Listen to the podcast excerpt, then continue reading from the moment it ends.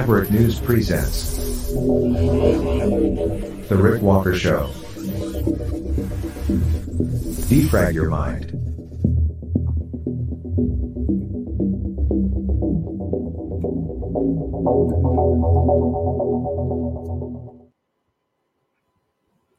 Welcome back, everybody. Hello, Maverick family and new viewers. The world is watching again. And we have a lot of stuff to share with you and show you tonight. Show and tell.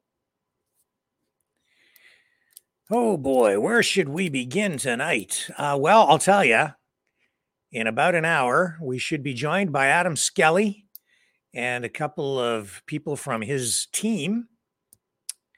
Adam Skelly, as you know, is the was the proprietor of Adamson's Barbecue one of the first businesses, if not the first business, to be shut down or sh- not shut down, but charged. I think he was the first one to be charged, or one of the first in the province of Ontario under the Reopening Ontario Act uh, at the height of the pandemic when the government was forcing small businesses far and wide to close while still allowing many big box stores and certain other businesses to remain uh, open.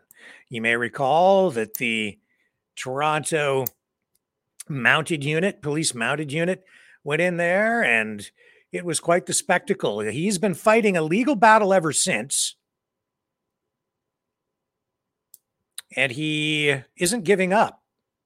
Could have taken a plea deal like so many others, but he is fighting, and his team believes they have uh, a special case, a unique case, because of the way that they are approaching it.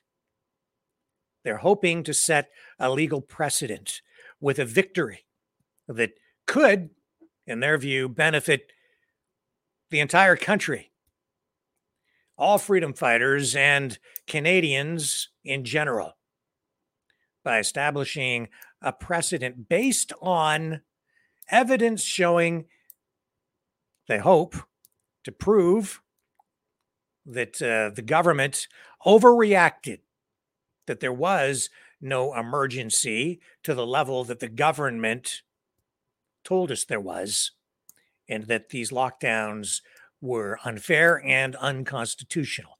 Now, I may not be expressing this or describing the situation in exactly the right, using exactly the right words, but that's why Adam and his team will be here very shortly for an interview talking about where their case is at because they now have a court date, a new court date after having the case initially sort of dismissed, but he's not giving up. They're going back to court. They're going to hear this case. We'll tell you where they're at and we'll explain how you can help. So, all that coming up in about one hour. Between now and then, we are going to touch on the news of the day, the top stories of the day. And of course, right at the top of the, uh, the pile, the news pile, we have stories about Israel Hamas, these, uh, these conflicts around the world. You know, the Ukraine war, the Israel Hamas situation. Bob Rae, ambassador to the UN for Canada, uh, caught on a hot mic after saying something. We'll show you what that was. Saying something that uh, some raised a few eyebrows when he said, "See how that flies," and we'll show you what he was saying just prior to that that relates to to that hot mic comment, which I don't think he intended to go out around the world. Uh, what else is there? Trudeau addressing the Liberal caucus, and his speech sounds a whole lot like pre election talk. A lot of rhetoric aimed directly at Pierre Poilievre, leader of the Conservative Party, and it's it's pretty fiery stuff. Sort of. Um, also, men, if it's that time of the month and you're having difficulty making ends meet. Maybe you can't afford to buy your feminine, or should I say, unisex hygiene products. It's okay We have a conservative member of parliament who is pointing out the absurdity of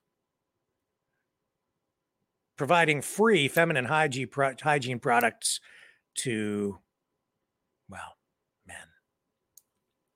without actually coming out and saying that it's that's why it's absurd. You'll see what I mean. It's sort of a soft pedal, politically correct way of pointing out political incorrectness. We'll get into that too. Uh, it's just the conservative way in a in a new political era where immigration and changing demographics uh, have forced politicians to change the way they speak. Uh, what else? If we have time, we will we will talk about yet another movie, sort of not a post-apocalyptic, but a, an apocalyptic movie about maybe a coming civil war, and we'll discuss whether these movies coming out, like uh, Leave the World Behind, for instance, if they are a form of predictive programming. If you don't know what that is, stick around. We'll explain that. And Tesla is recalling hundreds of thousands of cars across Canada and the United States. We'll tell you why they're doing that. And uh, we're going to have some other stuff too. Yeah, 2 million cars, I believe, in total. Yeah, 2 million cars from Tesla in the United States and about uh, almost 200,000 in Canada. That's a lot of Teslas. I didn't realize they'd sold that many, but apparently they have. Anyway, we'll dig into that story and many others on the other side of this.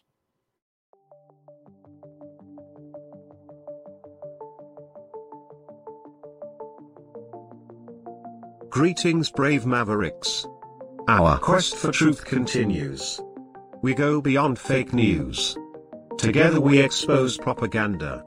Together we pull others out of rabbit holes. We are maverick thinkers. We are all unique individuals, individuals, defenders of individual rights and freedoms, credible, trusted, grounded in reality. Maverick News, Maverick News. Defending free speech, free speech. Donate at freedomreporters.com. Do it now. Now. Tomorrow. Maybe too late. Too late. Too late. Too late. Maverick News. The world is watching.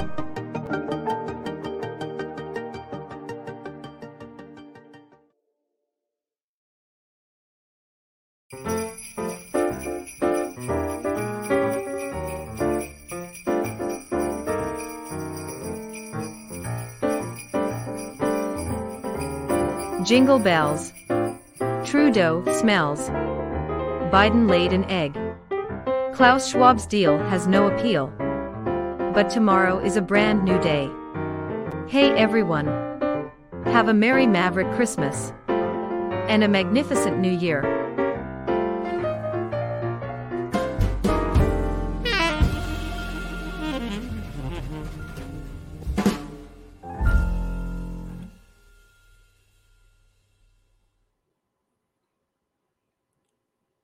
It's juvenile, but it's festive, and I like it. I made it, and I'm going to run it because it's Christmas. And I can. So I'm doing it. Uh, and it makes me smile. And we need to smile more because the world has become a very crazy place. Insanely insane. Uh, where are we going to begin tonight with all the crazy stuff? Well, we know that. Um, what else? What do we know? We know that the judge, a judge, today, the judge presiding over the uh, federal election interference case against Donald Trump, has stopped all legal proceedings in the in the case pending the outcome of Trump's appeal. He's arguing that he is protected through presidential immunity in this case. So, all pending deadlines, all court dates in this case have now been paused by U.S. District Judge Tanya Chutkan. So the judge in the decision today wrote if jurisdiction is returned to this court, it will, consistent with its duty to ensure both a speedy trial and fairness for all parties, consider at that time whether to retain or continue the dates of any still future deadlines and proceedings, including the trial scheduled for March 4th, 2024. So this ruling does not affect Trump's conditions of release, that gag order that we know has been imposed, or the protective order in the case. So Steven Cheung, uh, the spokesperson for the Trump campaign, says the ruling is a big win for President Trump. He says it's also a win for the rule of law because it derails, in his words, deranged Jack Smith's rush to judgment strategy of interfering in the 2024 presidential election in support of Joe Biden's campaign. Um, Peter Carr is the spokesperson for the special counsel, uh, Jack Smith, and he has not yet commented on this latest development. Trump has said that the Constitution grants him, in his words, absolute immunity from criminal prosecution for actions performed within the outer perimeter. I should say these are actually the words of his legal team, saying that the Constitution grants Trump absolute immunity from criminal prosecution for actions performed within the outer perimeter of his official responsibility. That language really coming from uh, legal precedents that were set during the Nixon Watergate scandal and subsequent legal proceedings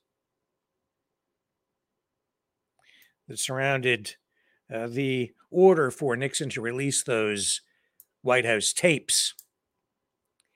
Um, so he's, they're saying that he is immune while serving as president as long as he was not both impeached and convicted for those actions. The point of this is this is still to be resolved, and we have to sit back and wait and let the process play out.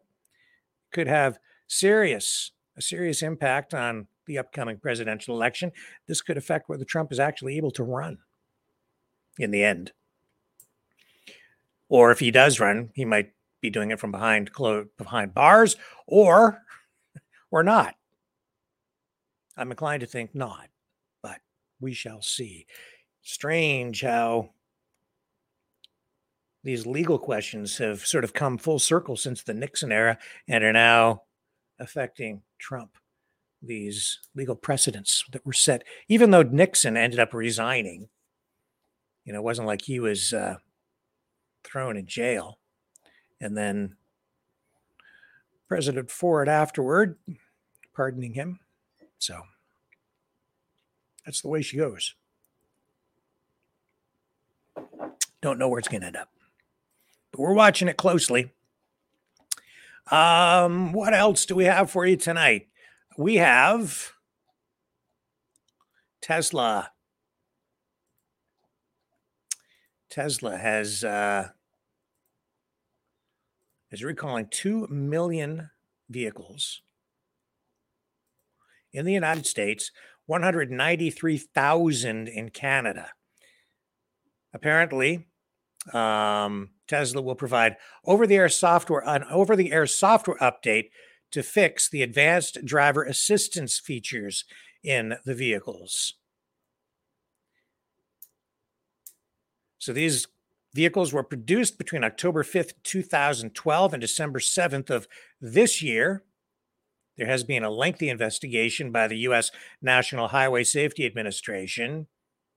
U.S. safety regulators um, had been investigating a number of crashes involving Tesla's autopilot feature, and some of them were fatal.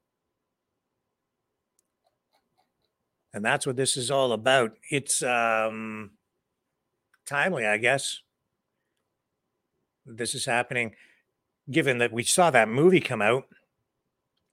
Um, it, if you haven't seen it, it's on Netflix called "Leave the World Behind," and there's a scene um, in this sort of apocalyptic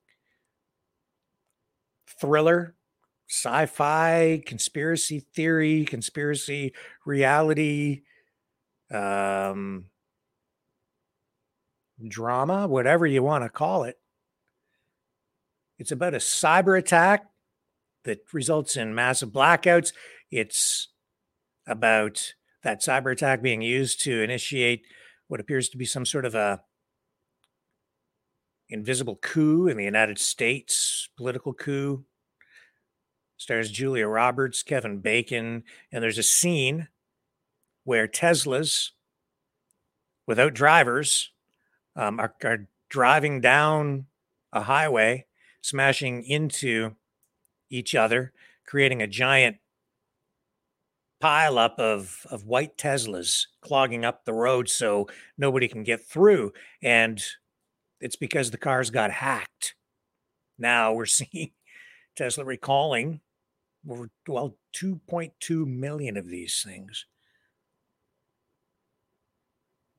to provide software updates to the autonomous driving features in these cars. It was kind of a creepy movie.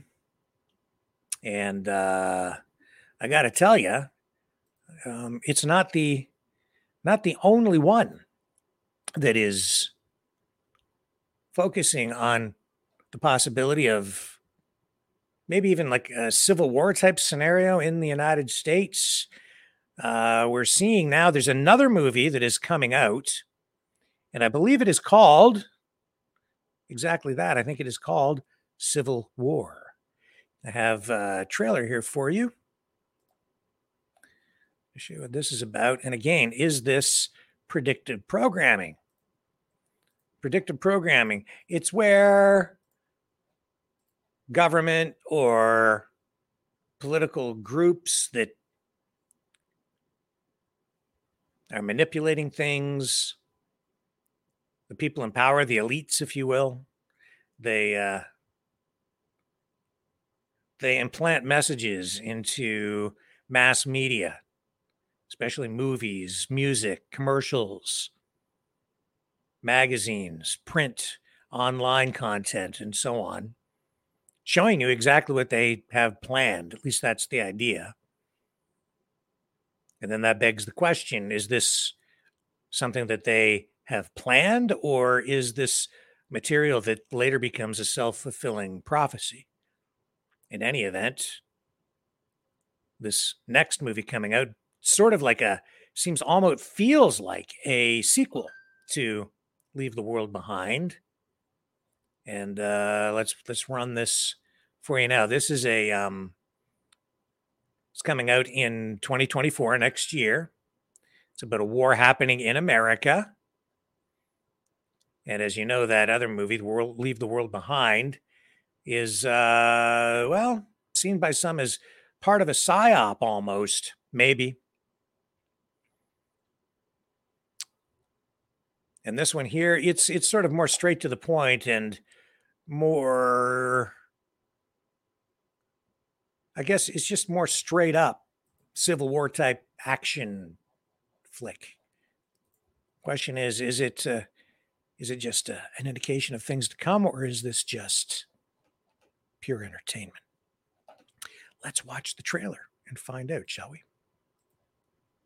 States have seceded. The United States Army ramps up activity. The White House issued warnings to the Western forces as well as the Florida Alliance. The three-term president assures the uprising will be dealt with swiftly. Let me know if you want to try anything on. I guess aware there's like a pretty huge civil war going on all across America. We just try to stay out. With what we see on the news, seems like it's for the best.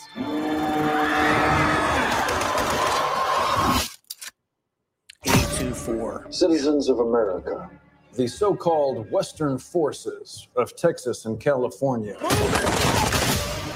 have suffered a very great defeat at the hands of the United States military.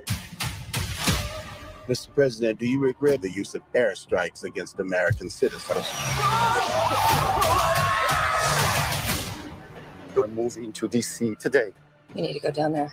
They shoot journalists on sight in the Capitol. Every instinct in me says this is death. Blooded. Every time I survived a war zone, I thought I was sending a warning home. Don't do this. But here we are. There's some kind of misunderstanding here. What? Well, you're American, okay? Okay. What kind of American are you? You don't know? The Western forces will reach the White House on July 4th. Oh my god. Get in the car! Get in the car! Move, move, move! You're gonna hang back. I'm not hanging back. One nation under God, indivisible, with liberty and justice for all. Go, go, go, go, go!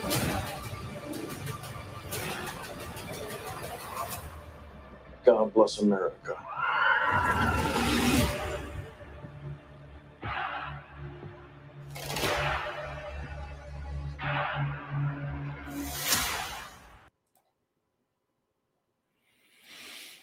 Hmm.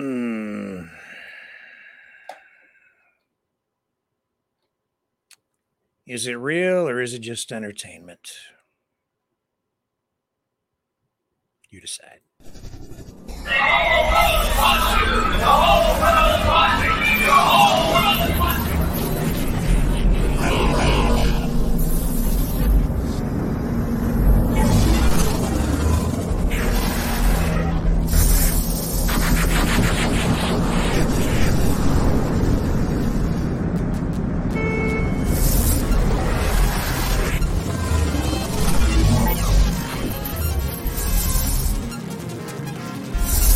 Maverick News. The world is watching.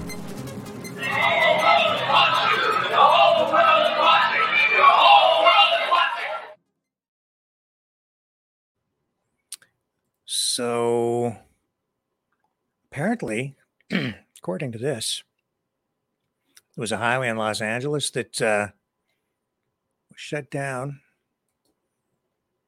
I guess this was today. Let me just check this.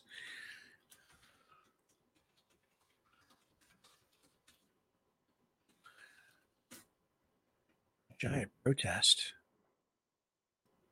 Yep. Yep, yep, yep. 75 arrested, 75 people. It was uh, a 110 freeway in downtown LA. Here are some images, some video. 110 freeway in LA. This was uh, a pro Palestinian protest. Look at the traffic backed up.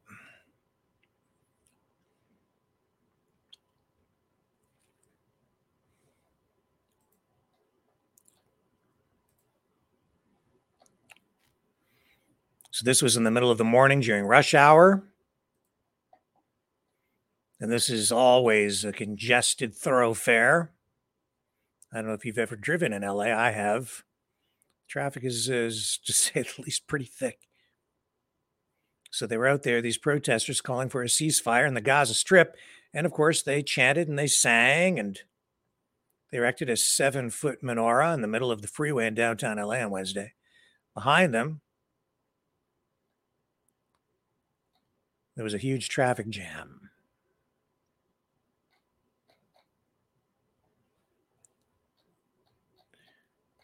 Drivers were not impressed. Angry motorists up and down the highway.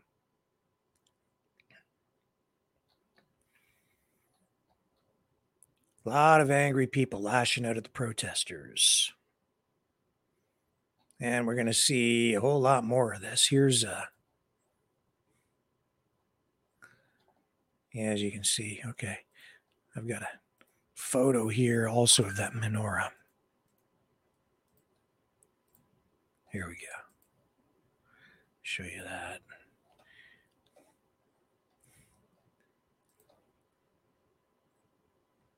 California Highway Patrol notified shortly after 9 a.m. It says here that the freeway was blocked by 10 a.m. officers were detaining protesters, leading them over to two dozen police cruisers. And then they brought in a tow truck. They were removing protesters' vehicles that were left blocking traffic. By 10:30, the last protester had been led away, and the freeway was fully reopened by 11:30 a.m. And as I say, they arrested 75 protesters on suspicion of failing to comply with a dispersal order, according to the California Highway Patrol.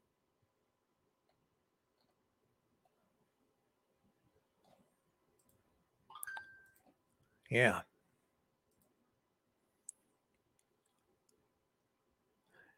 And in Washington, D.C., during that, uh, the other day, there was that uh, Hanukkah event in D.C. And then this happened as some of the Jewish people were leaving. And this is, uh, to say the least, disturbing. Listen to what they're chanting, yelling at this man as he's walking down the street. These these protesters who are outside the event. This happened.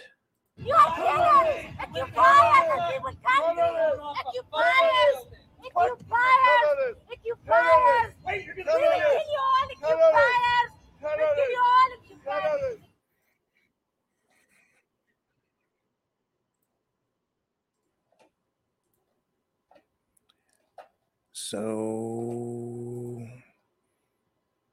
it continues. And at the UN, Bob Rae, ambassador, stated Canada's position on the two state solution and then got caught on a hot mic making a comment afterward. Let me roll that for you.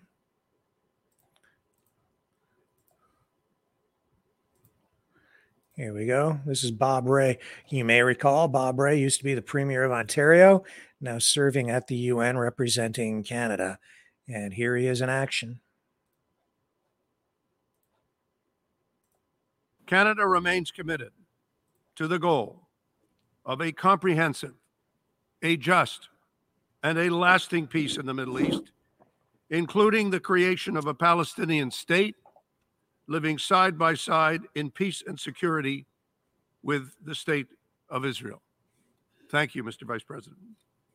And wait I for thank the distinguished representative of Canada. I now give a floor to distinguished representative of Iceland. See how that flies. Hmm. So that's making headlines just because he said that, which I guess makes some wonder if there's any reason for optimism because he doesn't seem to be too confident.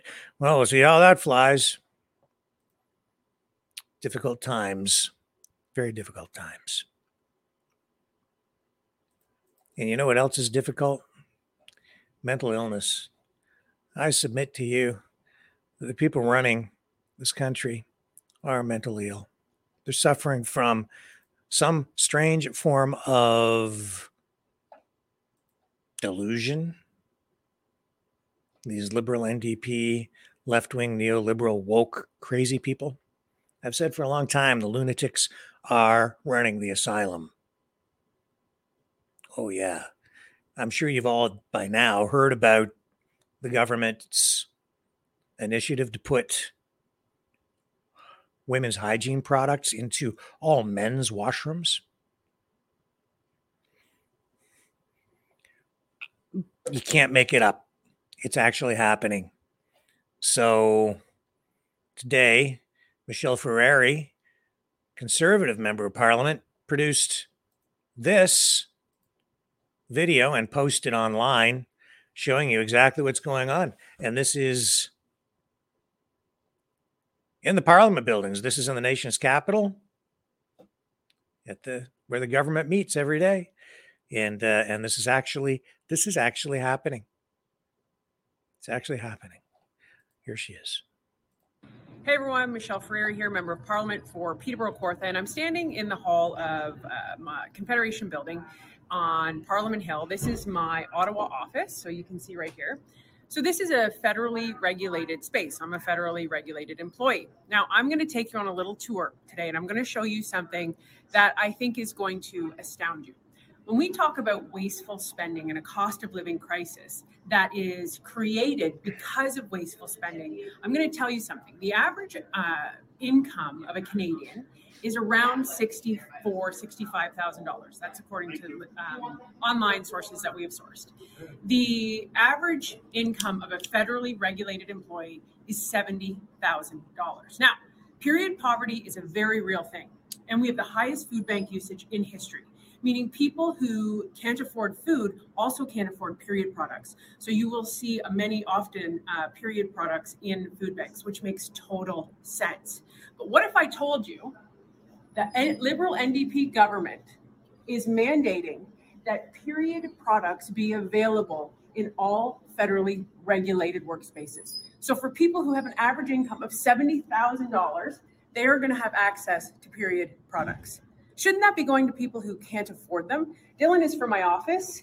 Dylan, we're going to go into the men's bathroom here in a federally regulated building. You're going to give a little check for me, make sure there's no one in there. Hello? No, we're good. Okay, we're good. Come on in. So this is the, the men's bathroom. And I want to show you what has been put in the bathrooms. That is period products for federally regulated employees. I can't stress enough to you how out of touch this is in a cost of living crisis when people who can't afford to eat, they can't afford to buy these things. But again, the Liberal NDP government is prioritizing their own needs over the people who are most vulnerable and hurt by their policies that is driving up the cost of living. This is not common sense. I hope you share this video. And you know what? I might just take a couple of these myself and walk them down to the Ottawa Food Bank where they would be best used, not here. Thank you. You know, the thing about that video, though, don't know if you picked up on it, but what was she directing the the concern toward the cost, which is legitimate, but not really making much of the fact that men don't menstruate. Now, what's what's the purpose of putting that those products into men's washrooms? I suppose if you have a woman who identifies as a man and therefore uses a men's washroom, they might make use of the products But then you're into the whole question of should a woman identifying as a man be in the men's washroom? That's sort of a, another question. The reality is, this is insane. But you see, the conservatives, they're identifying the insanity, they're targeting the insanity, trying to bring things back to some place of common sense. But because we're living in these strange politically correct times with twisted realities and distorted definitions on words, they can't come right out and use plain language, lest they be labeled transphobic, homophobic, racist, bigoted. You, it, this is that is whatever. And they don't want to alienate voters. They don't want the label. So they're choosing their words very carefully and watering things down. So they're trying to play the game because they are politicians and they are in opposition. And but you can't, they just can't seem to just come right out and speak plainly anymore. Even when they're trying to. It just shows how truly insane everything has become. How Orwellian. When you just can't come right out and state the obvious, even when you're standing in opposition to the insanity. This is some sort of a collective, society wide mental illness. Liberalism, neoliberal wokeism, cultural Marxism. I would say it is uh, an orchestrated, choreographed assault on our society and our culture and on common sense. And I think we need to get back to a place where the politicians can just come right out and call it as they see it without fear of being labeled a this or a that. Everyone should be able to just speak plainly. But that also raises the whole issue of free speech. Even these politicians are not allowed to engage in free speech. If they do cross a line, a woke political, a woke line of political correctness, they'll be punished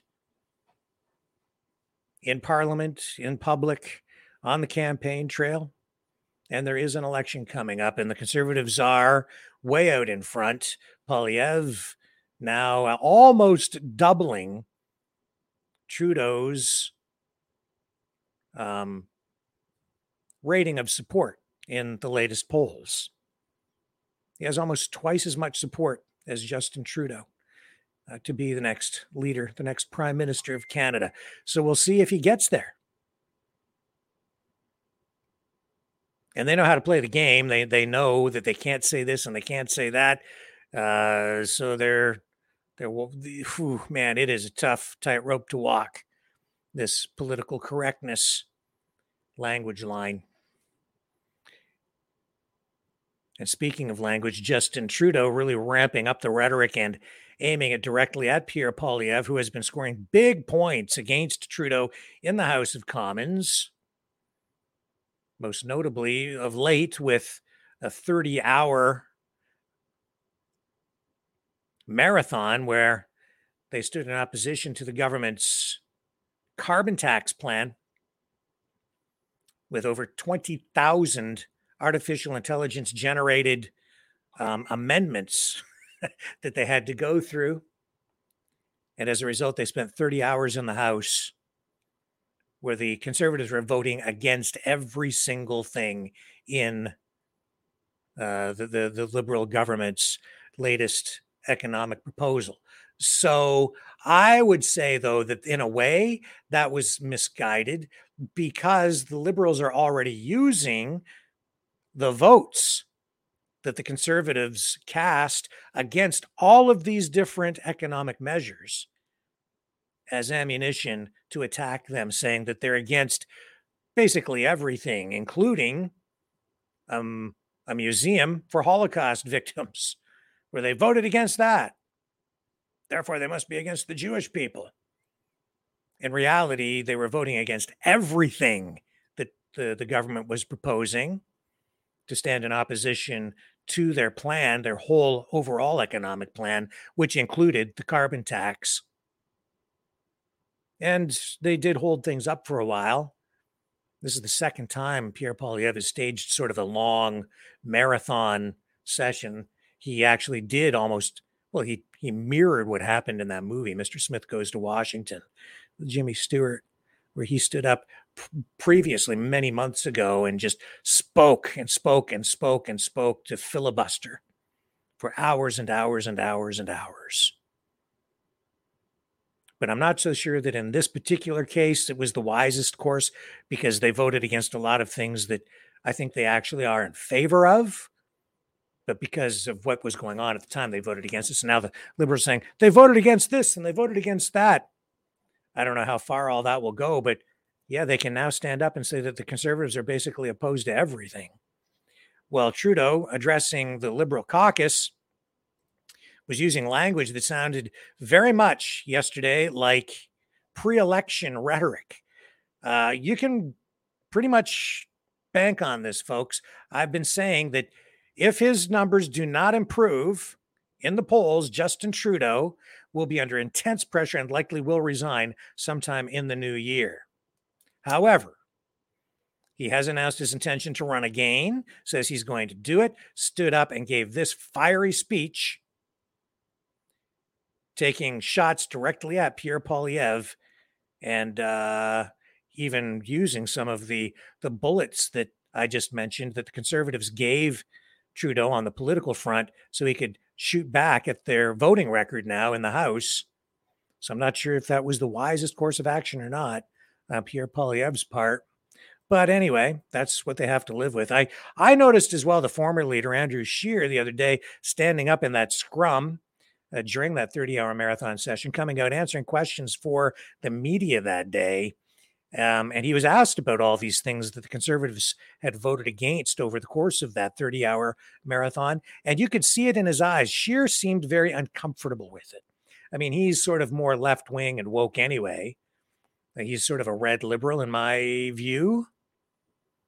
Wasn't the most, wasn't very, really a very effective leader. Poilievre much better. But you could see that he was uncomfortable with it. There was something in his eyes and his demeanor on that day. Anyway, here's Trudeau. And uh, listen to the way he's speaking. This is definitely pre election talk, folks. We are not far away from the campaign beginning. Une de mes traditions préférées. Je suis très heureux d'être tous ensemble ce soir. What a great pleasure it is here to be here. And it's getting colder these days, so how about kicking it off with a huge warm round of applause for the work of every MP, staffer, and volunteer in this room tonight? Adam Skelly coming up shortly.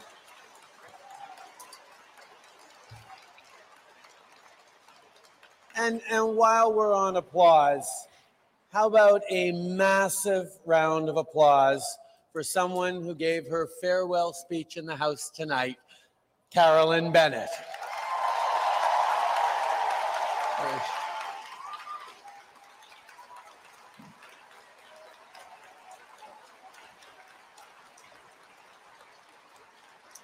Where is Carolyn? Can her table please put up her hands? Here we go. There you are. Okay. There they are, right over there. Carolyn, like I said in the House today, um, I have benefited from your advice, your leadership, your support, and your friendship for the 15 years since I first got elected. Uh, and I have to say, something that we would all want to be able to say or have said of ourselves after we leave this place. Canada is a so much better place because you served for 26 years in the House of Commons. Merci, ma chère amie. We'd be here all night if I listed everything she's done. But my friends, it's because of all your work that we can continue to deliver for Canadians. Your work is more important than ever in this period where we're all experiencing a lot of change change in interest rates, change in the world order, change in the environment, change in the way we work, change in culture. All this change can be disorienting. No but kidding. this is why the choices we make right now are so consequential.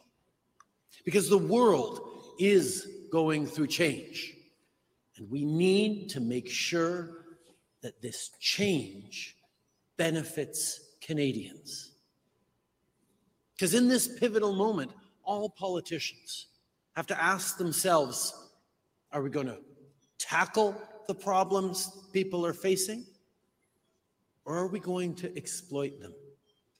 Are we going to solve the problems making Canadians more anxious? Or make people more anxious for our own advantage? Well, we, as liberals, with hope and hard work, we need to take the challenges of change and make them opportunities for everyone.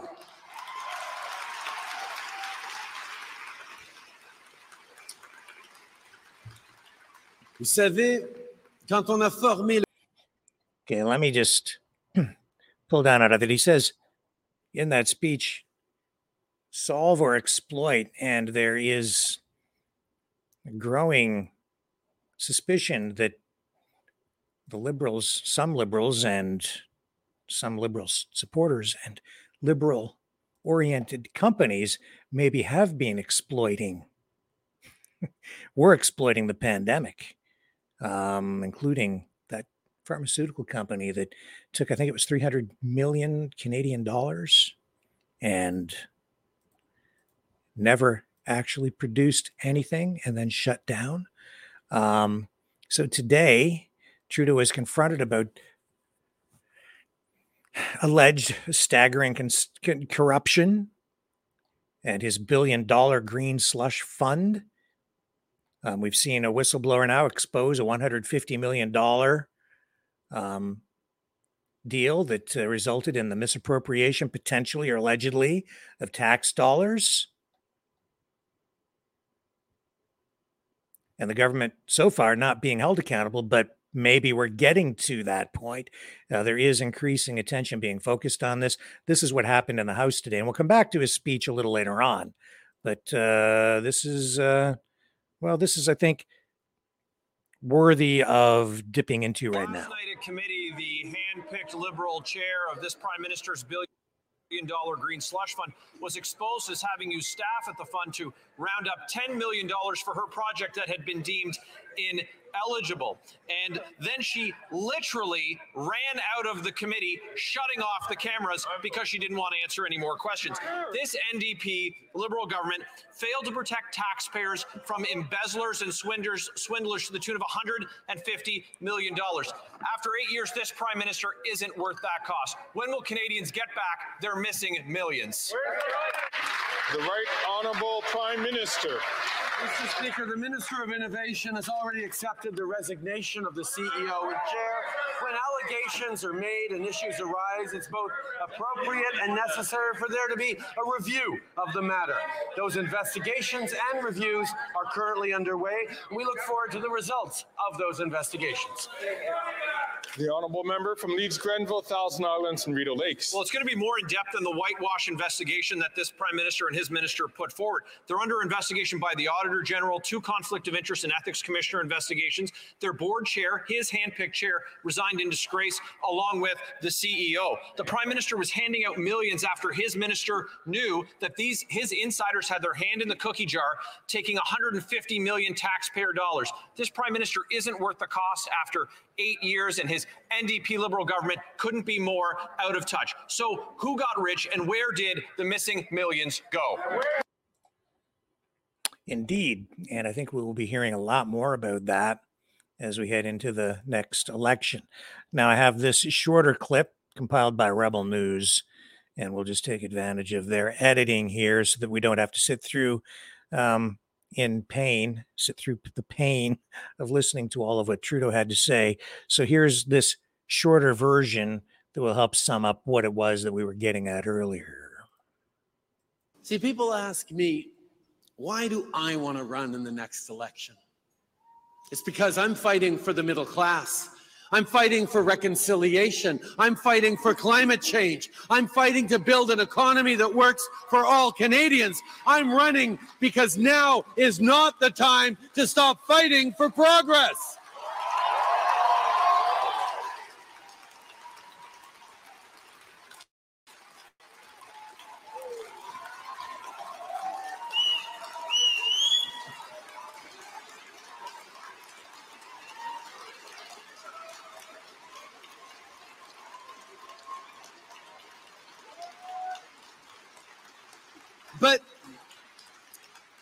But the more interesting question to me is why does Pierre Poilievre want this job? To import far right populist politics to Canada? To call people's homes shacks and use homeless people as props? to ramp up bullying on 2SL LGBTQI plus kids as a wedge for politics? to cut the programs Canadians rely on, like dental care and child care? To be honest, I don't think he knows the answer to that question, and that's what makes him so reckless.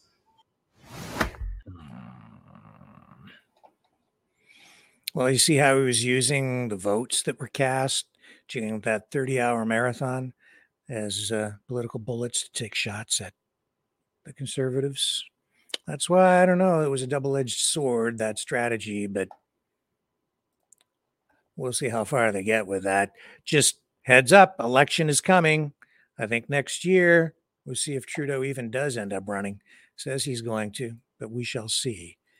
Um, as we wait for all of our guests to assemble here in the back room, I will tell you as well that that uh,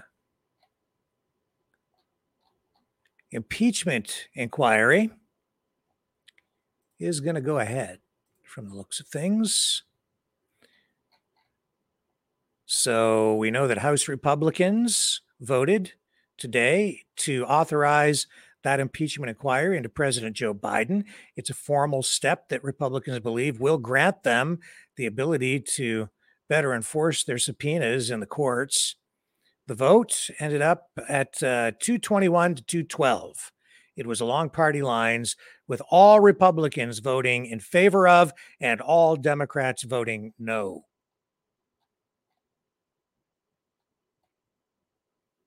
So, um, yeah, like I said, what was it Saturday? That I knew this was coming up. We talked about it on the program, and here we go. So, what goes around comes around, I guess. And Joe Biden will have his feet held to the fire on this as we head into an election year. What are we, 11 months away from the next presidential election? Um, And here we are with impeachment and to an impeachment inquiry about to happen, which I don't know if this stuff even hurts these guys anymore. It seems like uh, it's just just comes with the territory of being a uh, a politician, especially if you're running for president. It's like you don't know what's true anymore. What's uh, what's real, what isn't, what's fabricated you know that there will be at least some women coming out of the uh, the woodwork someplace that will have allegations of sexual assault or rape or whatever but it happens so regularly now you don't know if it's true or if it's just political hatchet job. I just don't know. Um anyway our guests are just about here. It is just a few minutes before seven so we'll give them a couple more minutes for the other people to arrive. And then we'll come back and we'll speak with Adam Skelly and his team about that court case that is uh, going to move forward. So stay with me.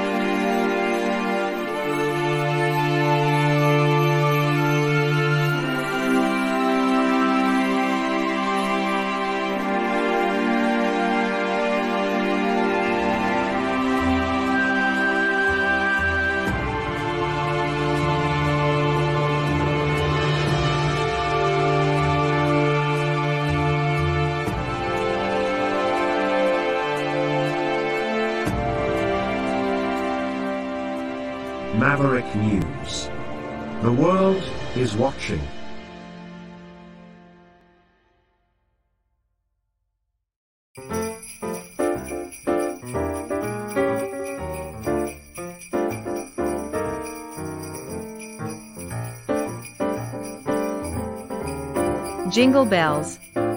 Trudeau smells. Biden laid an egg. Klaus Schwab's deal has no appeal.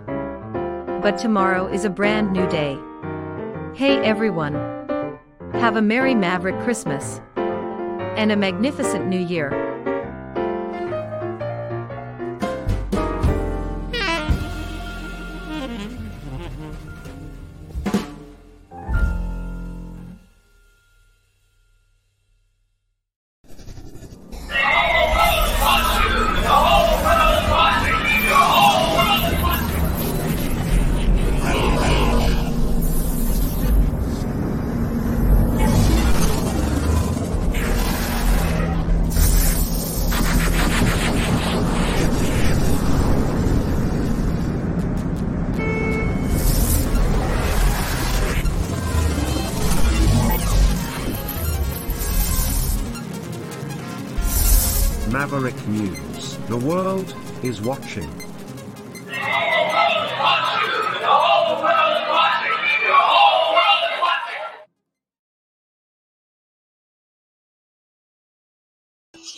Okay, stay with me here for a moment because I have I have something else that I want to share with you guys. It's a homeless camp. I believe it's in Welland and Leo. Just sent this over. This is alarming to say the least. Don't really have many details on it, but let's start digging into it here now. Um, set on fire. Let's bring this up so you guys can see it. See what I can find out about it here on the fly as we wait for our guests to arrive. This is terrible. Here we go. finest carpet and flooring store. Join thousands of satisfied since 1998. It's no wonder they were voted Fort Erie's finest carpet and flooring store. Join thousands of satisfied customers and clients. Stop by their showroom at 409 Walden Boulevard in Fort Erie behind the Sobeys. Visit their website at Crescent Homeless encampment find them on Facebook. under the bridge. Call today.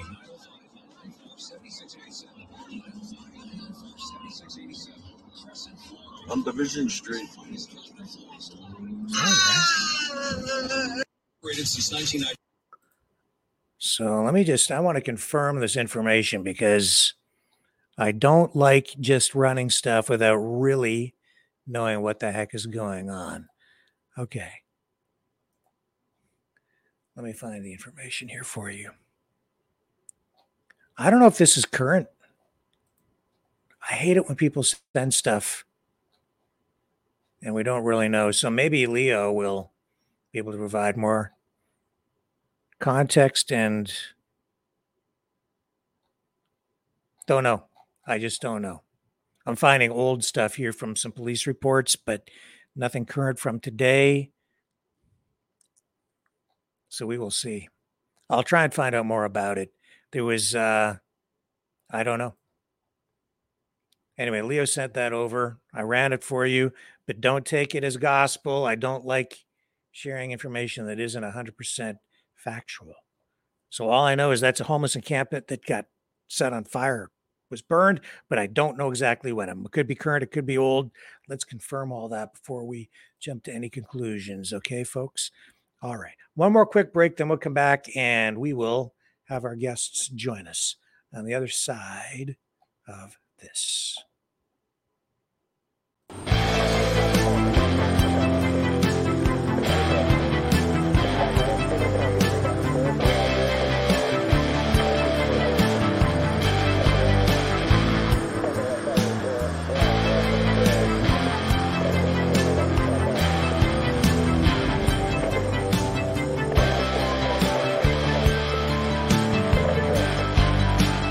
Maverick News. Fighting for freedom. Okay, folks, let's bring in our guests for tonight. And there he is, Adam Skelly. Hello, sir. How are you? I'm And- doing good, Rick. How about you? I'm great, sir. And here is Jody Ledgerwood. Hello. Welcome. Hi, Rick. Nice to see you again. Great to see you. And here is Chris Weisdorf. Hello. Welcome back, Chris. Hi, thanks for having us. My my privilege. Thank you guys for sharing this information and for the work that you are all doing to well really fight for freedom, right? That's what it's all about and uh challenging these steps that were taken by I guess the Ontario government and the Reopening Ontario Act. Um where do you guys want to begin because this is a a legal matter. It's a little bit complicated, but and it's been ongoing. So where are we at and who would like to start?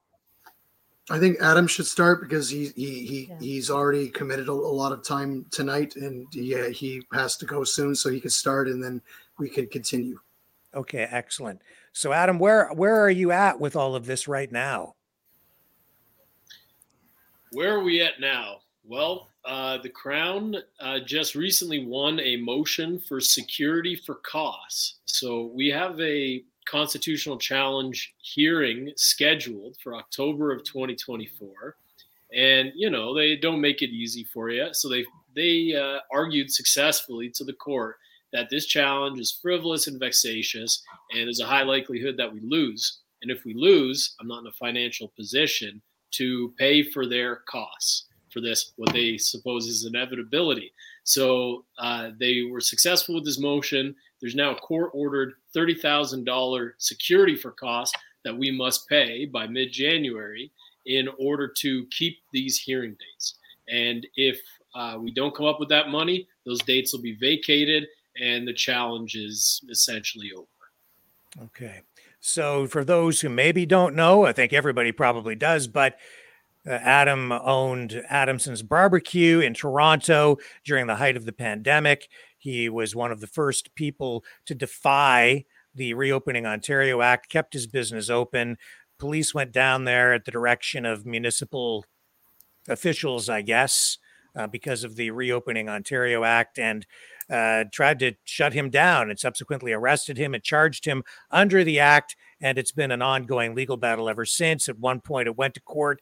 It was uh, dismissed by the judge, I think, on grounds of jurisdiction, saying that it basically wasn't in the the right court because it ultimately is. Uh, from your perspective, a constitutional challenge and a challenge on the merits of the the act itself, which you assert is was inappropriate. It was not it was an overreach of government because in your view there was no pandemic to the level that constituted a an actual public emergency that required that level of government intervention. Is that uh, fair?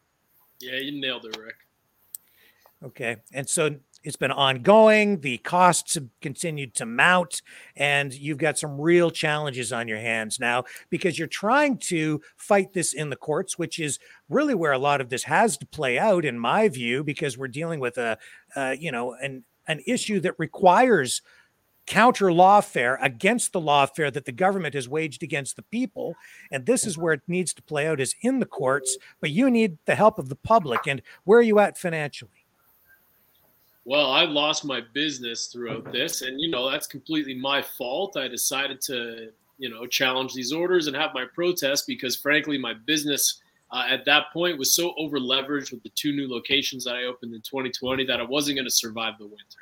So that's, you know, that's that's my fault entirely. I also face a number of other charges, including four criminal charges where they are seeking jail time uh, a $187,000 lawsuit from the city of Toronto to recoup the cost of their private security to when they seized my building and sent those hundreds of cops down there. So they want to recoup all those costs. I also face over $100,000 in charges from uh, Toronto Municipal Licensing and Standards uh, because my restaurant wasn't properly licensed.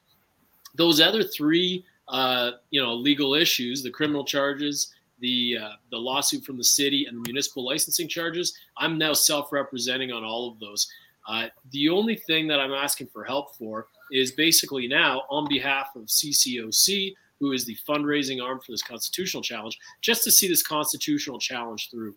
While the results of that constitutional challenge will impact my other charges, uh, it does also impact the public at large. Because if we can show that the charter was violated, then anybody who's charged under the Reopening Ontario Act will have a path to remedy. Similar to what's happening in Alberta right now. If you saw the Ingram ruling, where the emergency orders were deemed unconstitutional. Now, mind that's not not a great ruling. It's not great for freedom, but it did open up an avenue for remedy for a lot of the people who were charged. So that's what I'm looking to do, and that's the only reason I'm coming to the public again, looking for help with the fundraising, not for any of my personal uh, charges, uh, because that I'll handle myself, but for the broad scope, this uh, constitutional question. Okay, and so the the court case won't actually be held until October of next year, but you need to gather up enough funds by you only have a number of weeks, right? Because you have to put this money up front well in advance. Can you explain what's happening there? Oh, that was the ruling from the judge. That was the order that she delivered. That despite this challenge not being until October, that we had to pay by mid-January. Wow. They sure okay. haven't made it easy for us in the pursuit for justice on this matter. Yeah. Well, I'll get into the fundraising stuff. I know you have to go, you know, fairly soon, so I'll get into the the fundraiser uh, aspect of it with with our other two guests. But can you just tell people, for you personally, what you're going through, how this is impacting you and your family? Well, look, I had built a very successful restaurant brand with three locations in Toronto. I employed 60 people. Uh, in my the last year, I never saw a full proper year with the three locations, but we sold three and a half million bucks of barbecue in 2019 from one location. It was a really, really special place. Anybody who ever visited that restaurant in Toronto recognizes that. It's one of a kind. It was recognized across the North America as one of the best Central Texas style uh, barbecue restaurants. It was a really special place, and it was really my life's greatest work. Uh, it has been tragic to lose that although the challenges that have come along the way have been great for my personal development. I'm quite grateful for the entire situation. I ended up finding my little piece of freedom out here in Alberta. So I sold my house in Toronto. I bought a house that was like, you know, two thirds of that price out here in Alberta with a bit of land. I got some animals, got my three young children here, my beautiful wife. That's been, it's been pretty nice overall, but I'm just not in a financial position to continue with a lawsuit. I don't have 30 grand. I, I mostly shovel cow shit all day. Uh, so this is one of those things. I, if, if this thing's going to continue and if this is in the public interest and people feel like supporting it, I do need help in that regard. Uh, if the support doesn't come in, that's okay. We won't have the constitutional challenge. Uh, that'll have you know some impact out there in the courts and case law and everything, and I'll be left to defend the other charges on my own, which I'm perfectly content to do. Um, so overall, I'm really grateful for the whole experience. It's been interesting. You learn who your friends are, and you're figuring out how this whole system really works and how to engage with it in a better way. It's on my understanding that they did offer you a plea deal, as they have with many people uh, since uh, you know the pandemic, where a lot of people were charged. But you chose not to do that. Why do you? Why do you continue to fight? I'm guilty. Yeah, that's really it in a nutshell, I guess, right? Yeah, well, I can't go in there and lie to them and tell them that I'm guilty of some offense. I'm not. Yeah. Adam, is there anything else you'd like to add or think that I might have missed before we move on to the other guests? No, go right ahead. Thanks for having us on today, Rick. I do appreciate okay. you helping us, you know, by letting us come on your platform here. It's much appreciated. Well, it's it's again my privilege. That's what this whole thing is about. It's to uh, you know try and help people out and and make a difference because strange times require extreme measures, I guess, like going to court and uh, not giving up. And uh, Chris, can you explain uh, again in, in, in a little uh, clarify for us why this particular constitutional challenge is so important and what's different about it? Yeah, well, um, so I, I, just we just did another interview and I went into the intricacies. I'm not going to really do that with you. Um, and sorry for my voice being is it is what it is with my voice. I've kind of lost my voice, so uh, hopefully you could hear me okay. Yep. Um, in terms of what this challenge is all about, it is a charter challenge, not completely a charter challenge, but it is a charter challenge. There's some other stuff in there about the Constitution Act 1867, the Constitution Act 1982 outside of the charter. And there's uh, a challenge regarding the the actual emergency itself, not necessarily whether it was an emergency or not, but whether the government had reasonable alternatives to the emergency measures or not. And we've established through evidence, through vast evidence from six experts, evidence that was submitted over two and a half years ago, that they had the reasonable alternatives that we've defeated something called judicial notice which is basically that and this is un, this is an unfortunate reality of getting into any court or tribunal in North America today. As soon as you go in whether it's as said it doesn't it could be a labor relations proceeding in front of an arbitrator or in front of the labor board or it could be it could be low court or it could be high court it doesn't matter as soon as you step in a court, you are going to have a dark cloud hanging over your head in the form of this judicial notice. What is judicial notice? It is that what the courts have taken judicial notice, meaning that they've found they they held um, that the, something uh, with respect to COVID is is all known. Everyone knows. Everyone knows. So number number one, and this was established originally in the U.S. Supreme Court. So people are like, oh, the charter is nonsense and it's all that. No, no, this started in the United States, and and it is spread all throughout North America, and I would say the whole world.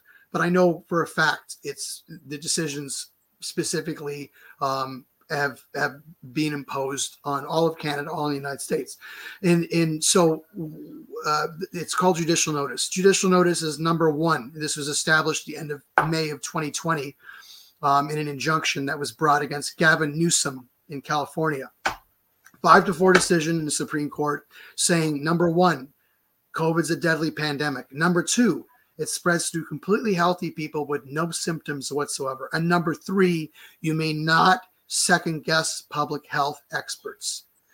That's what the judicial notice was when it was taken back then by the court, by the Supreme Court. It was automatically binding in every court in the United States. It was imported into Canada the next year in the Trinity Bible Chapel case. So as soon as you get into any court or tribunal, you have to contend with that. Uh, COVID's a deadly pandemic, and you have to contend that you know with with their you know the so-called truth in the court that it spreads to completely healthy people with no symptoms whatsoever. And of course, you can't second guess public health experts. So as soon as you have to contend with those three things, everything is reasonable.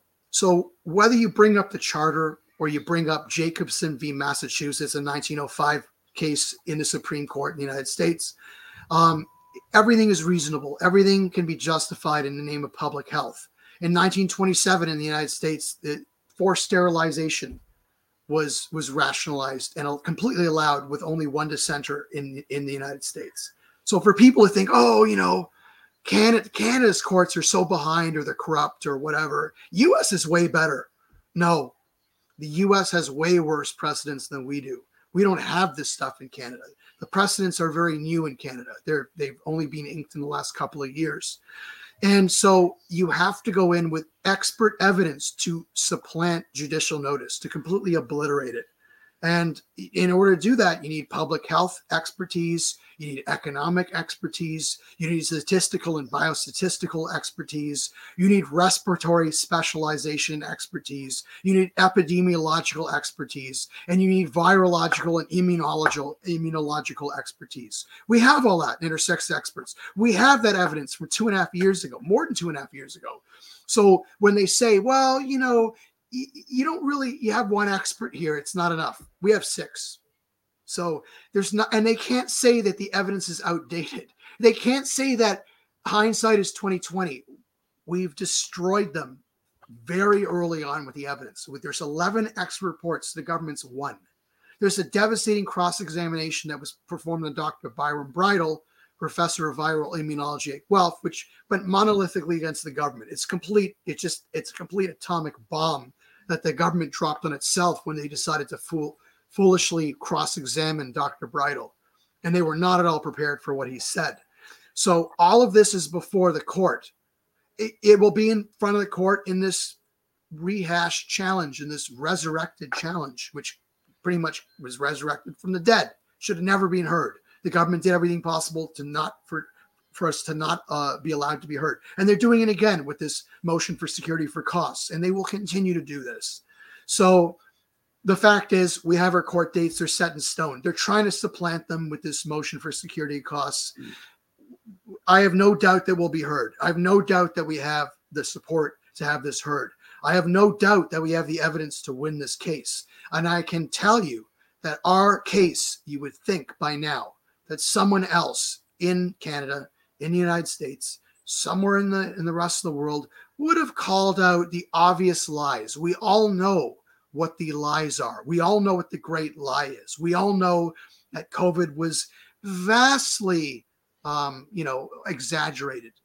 It was it, we already know that we the people there are people here. I'm, I'm I'm one of them who said this in the I'm talking in March of 2020 very publicly who said that if we even, even entertain going down the path of these lockdowns, which has never happened before in the history of Ontario, in history of Ontario, Canada, United States, that it will be years or decades until we get back to normal. And to this very day, no one has marched into court with experts and said, You lied, and we can prove it. No one has done it. This is the only case. And not only that, if you won $30 million in the lottery today and you said, I'm going to call these bastards out, I'm going to go right into court. I'm going to hire the best law firm or law firm's going to hire the best experts. I'm going to take a sledgehammer to these people because they lied. You can't because you number one you don't have standing. Number two it's moot. Number three that any evidence that you bring is is it's it's hindsight. It's 2020, right? That they didn't know that at the time. They would they swear up and down that uh, that they did everything that was it was in good faith and they were trying to protect people honestly and they they were really afraid of the deadliest virus in human history and all of that nonsense. If you do not go to court directly, you try to do it outside of court and you call them out, it won't work. You have to go into court. You have to call them out with experts. You have to do it properly. You have to have a legal basis for doing it. And you have to, as I said, you have to have standing, meaning you have to be affected in some way. Adam had his business destroyed. Um, Adam was arrested. Adam is being prosecuted now. Um, you know, Adam has demonstrable damages. You know, all of this stuff. His property was was seized. so it never happened in Canadian history. Never happened. Never in, in the in the in the history of Canada, in the history of the United States, in the history of North America, no business owner has ever been arrested for violating a public health order. Adam was not just arrested. They could have arrested him. They could have had five cops go, Mr. Skelly, we're taking you in.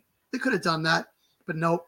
They had 253 poli- police officers. They had cavalry, full horseback, to take him in, to terrorize. And to be clear, this is an exercise in tyranny and terror. They did this to terrorize other business owners into compliance. Don't you dare defy the government. Don't you dare embarrass the government. Everyone who has embarrassed the government from at, starting with Adam, Adam was he was the he was the model um, you know, uh, def, in terms of defiance of government, in terms of embarrassing the government. He was the first one, so they'd make a big example of him but they did this to everyone else. They did it to Pastors Coates and Pawlowski. They did it to the January 6 protesters in the United States. They did it to the convoy with bouncy castles in, in Ottawa, calling everyone a white supremacist and a, and a dangerous threat to, to parliamentary, um, you know, anyone who's a, a member of parliament. They did this. It is a narrative, it is a lie. Everything is a lie. This is fifth generational warfare. In order to prevail against the lie, you must call it out. And if you do not call it out because you get sick of the corrupt officiating, as you would see in any sports game, as we know, the Houston Astros cheated their way to World Series in 2017. We already know what happened in 1993 with the Toronto Maple Leafs, Gretzky's high stick. There is corrupt officiating all the time. There's a corrupt officiating in the courts. That is no excuse to say, I'm not going to take another shot on goal. It's corrupt and go to the bench. That has never happened in a hockey game and should not happen in the legal system. You shove the evidence and the law down their throats. You say, We're right. We're calling you out. You're wrong. And if you lose, you appeal. And if you lose in the court of appeal, you go to the Supreme Court. That's what you do. That's the only thing that you can do in this environment. You cannot give up and you cannot stop calling out the great lie until you prevail. That is why this case is so important. Don't believe any lies, believe and know, and you can read our evidence. You can read the challenge. You can read everything about the experts. You can see everything, all, all the evidence, all the experts, everything by going to our site, the Concerned Constituents of Canada, cccan.org. So that's three C's, cccan.org. And there's a Give, Send, Go as well. And Jody, um, who's one of our directors of the Concerned Constituents of Canada, she has put together an incredible fundraiser.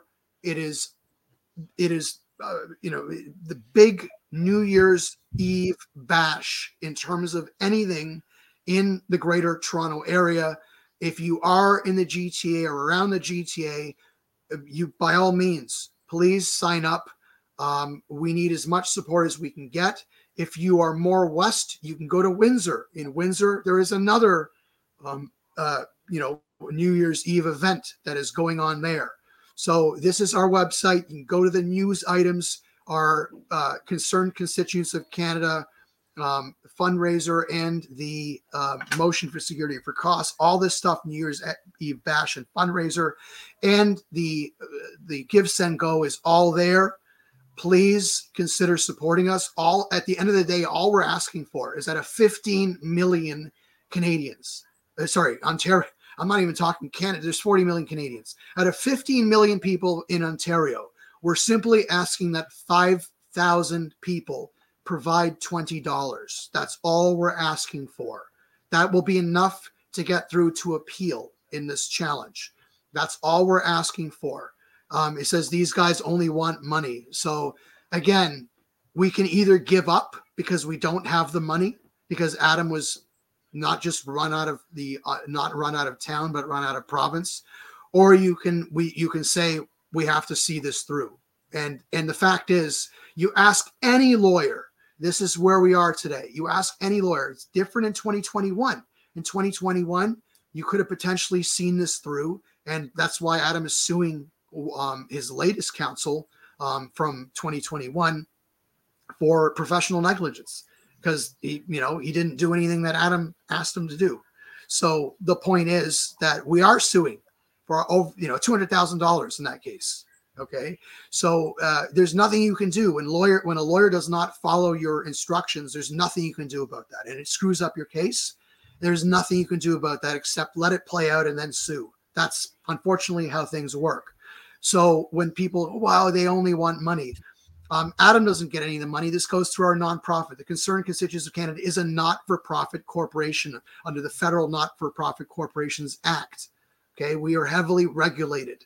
So when they go, well, they only want money. Um, we're a volunteer only. Okay. So we're all feeling the pinch. Every one of us is under some sort of financial distress. Every single one of us. So they go, well, they only want money. No, but we we have nothing to gain from this. We're doing this because, like in a war, and make no mistake about it, this is a war. It is an, the first non-shooting war in human history, but it's a war. It's like someone going, we can't go into war with this gun. I might get shot. It's a war. We know what the risks are in a war. You could be shot. You could lose everything. You could lose in, in a real war. You don't have a home. You have rubble. You don't have a business. You have rubble. You don't have food. You have rats to eat. That's a real war. We have it easy. I'm asking that we, he says, you broke the law, you pay your own legal fees. I don't know how the, who these people are at the time, to be absolutely clear, at the time, no one had been arrested in the history of North America for violating a public health order. If Adam had a team of 10 lawyers and asked them, what will happen if I if I disobey the law, if I defy the law, if I break the law, what, what will happen? And the lawyers would say, well, we can't we can't advise you that you break the law. We can't do that according to um, the Law Society or oath and all of that. We're supposed to uphold the administration of justice. But if you decide to break the law, um, yeah, they're going to give you a really hard time. You're going to have a million tickets. They're going to shut down your business. But you know, you, you won't face any criminal liability. You could be sued as well because they, you know, depending on the measures they take, they could. Well, I've looked at the law. They they can they can recoup costs. They could sue you, and that's what any lawyers would have said at the time. We're like, oh, he pays his own legal costs. They brought six separate legal proceedings on Adam Skelly's head. They've never done that ever in Canadian history. So they go, oh, too bad. You know, you pay your own legal costs. Um, Adam hey, stood up. Let, let me jump. No one there. else yeah. would. I, I I am handling all my own legal issues, the stuff that affects me personally. I have four criminal charges that I face. I have a lawsuit from the city of Toronto for $187,000 and then over $100,000 in municipal licensing fees. Uh, CCOC, this uh, non- registered nonprofit and fundraising arm, uh, they're not helping me with any of that. I'm doing all that myself. I'm self representing on all those charges. I'm not sure if I explained this clear before, but this is for the constitutional question, which has broader implications for the general public, which is the reason why I am relenting from my previous position of not asking for help with anything to support this broader constitutional question that does have public interest and impact on the public. That's what I'm asking for donations for. All the stuff that affects me personally, I'm handling that myself. So just to make that clear for Ron and anybody else who thinks in that way, we, you know, anybody who does fundraising gets accused of grifting and this kind of thing. That's not what's happening here. Uh, not in the slightest. This is just for anybody who would like to support a constitutional challenge because they would like to see the impact that they may have in the case law with that ruling. Go ahead, Chris. Yeah, yeah, no, that's that's exactly the case. I mean, the fact is, when Adam stood up and he said this earlier uh, on a, in you know the interview that we did before, um, he said he expected, and I expected. I was there. I was at every protest at Dundas Square, downtown Toronto, from September 26th until December 21st of 2020, and and I was there with Vlad Sobolev, who's the founder of Hugs Over Masks, and um, and We Are All Essential, and he, we were we were right there when he said, you know, uh, this is a Saturday. On Monday, they're going to have another lockdown, and and r- next week we're going to have all these businesses stand up and say no more because they're doing going into a whole round of lockdowns again. It's going to get a lot worse, and and there's going to be all these businesses. And I said, well, how many businesses? He's just it's going to be a hundred at least 100 businesses in Toronto. And I thought that was reasonable because there's like 5,000 restaurants in Toronto, just restaurants. So, in terms of all the small businesses, 100 was not hard to believe. And I figured, well, there better be 100 businesses because if there's just a few, they're, they're going to crush them. And guess how many businesses opened? I was, I, you know, early next week, I, I uh, earlier that week, it was November 23rd or 24th of, of 2020. Three. Adam was one of them. The other two were shut down immediately. Adam just kept coming back, kept reopening. And this was not something new to the city of Toronto. The city of Toronto shut down all these cannabis related businesses in 2016 and 2017, including there was one in particular was shut down at least a dozen times. So they were they were not new to businesses defying the law, let's refusing to shut down and doing stuff on the sidewalk in terms of selling cannabis on the sidewalk. And in, in Adam's case, want to do a barbecue outside if we shut down inside. That there's nothing new about that. So they could have done that. They chose to instead, um, you know, release the hounds and 253 police officers with cavalry, and just spend, you know, literally over 187 thousand dollars doing that, and then to sue them afterwards for that to recoup their costs. So when when people say, "Oh, Adam should have done something else," well, what could he reasonably done in November of 2020? Could Adam have gone to court? No, he could have not have gone to court. He wouldn't have gotten a court date. The government get a court date any day of the week. You cannot get a court date. Back then, the courts were closed. You could not get a court date. You could not, in any way, seek a remedy, a civil remedy in court. So if they said, sit down and shut up, you either had to, and maybe you would get down into court a few months down the road by the time you were bankrupted. Maybe you might get into court. But you had to wait months realistically at that time. The only reason why Adam even had a chance is because they brought an injunction against him. He was on the receiving end. So they said, well, yeah, it was that was in the beginning of in December of 2020. So they said, well, there's a comeback motion uh, to this injunction that was ordered uh, in February 1st. So that's the only reason why he had any chance to get back into court because the government brought him in and he was respondent to that application. That's the only reason. If he did it some other way, he would have had to wait months and months, probably to the summer of 2021 to be heard. And by then, the attorney general would have said, it's moot. As we know, mm. if you try to challenge anything now, United States or Canada, you bring any type of challenge, no matter how much money you have, no matter the experts that you have, they'll say it's moot. They'll say you're trying to challenge something that no longer exists. The public health orders are long gone. The lockdowns are long gone. Regulation 8220, which is the lockdown order, is long gone. Reopening Ontario Act is spent. It's fully enforced, but the orders that, that were continuing under the act are gone. The public health orders, uh, Section 22, and everything else under the Health Protection Promotion Act are long gone. The Quarantine Act orders are gone. The other or- orders on the Aeronautics Act are gone. It is moot. You can't be heard. If you're a unionized member, you can't be heard in court. Am I getting through to people?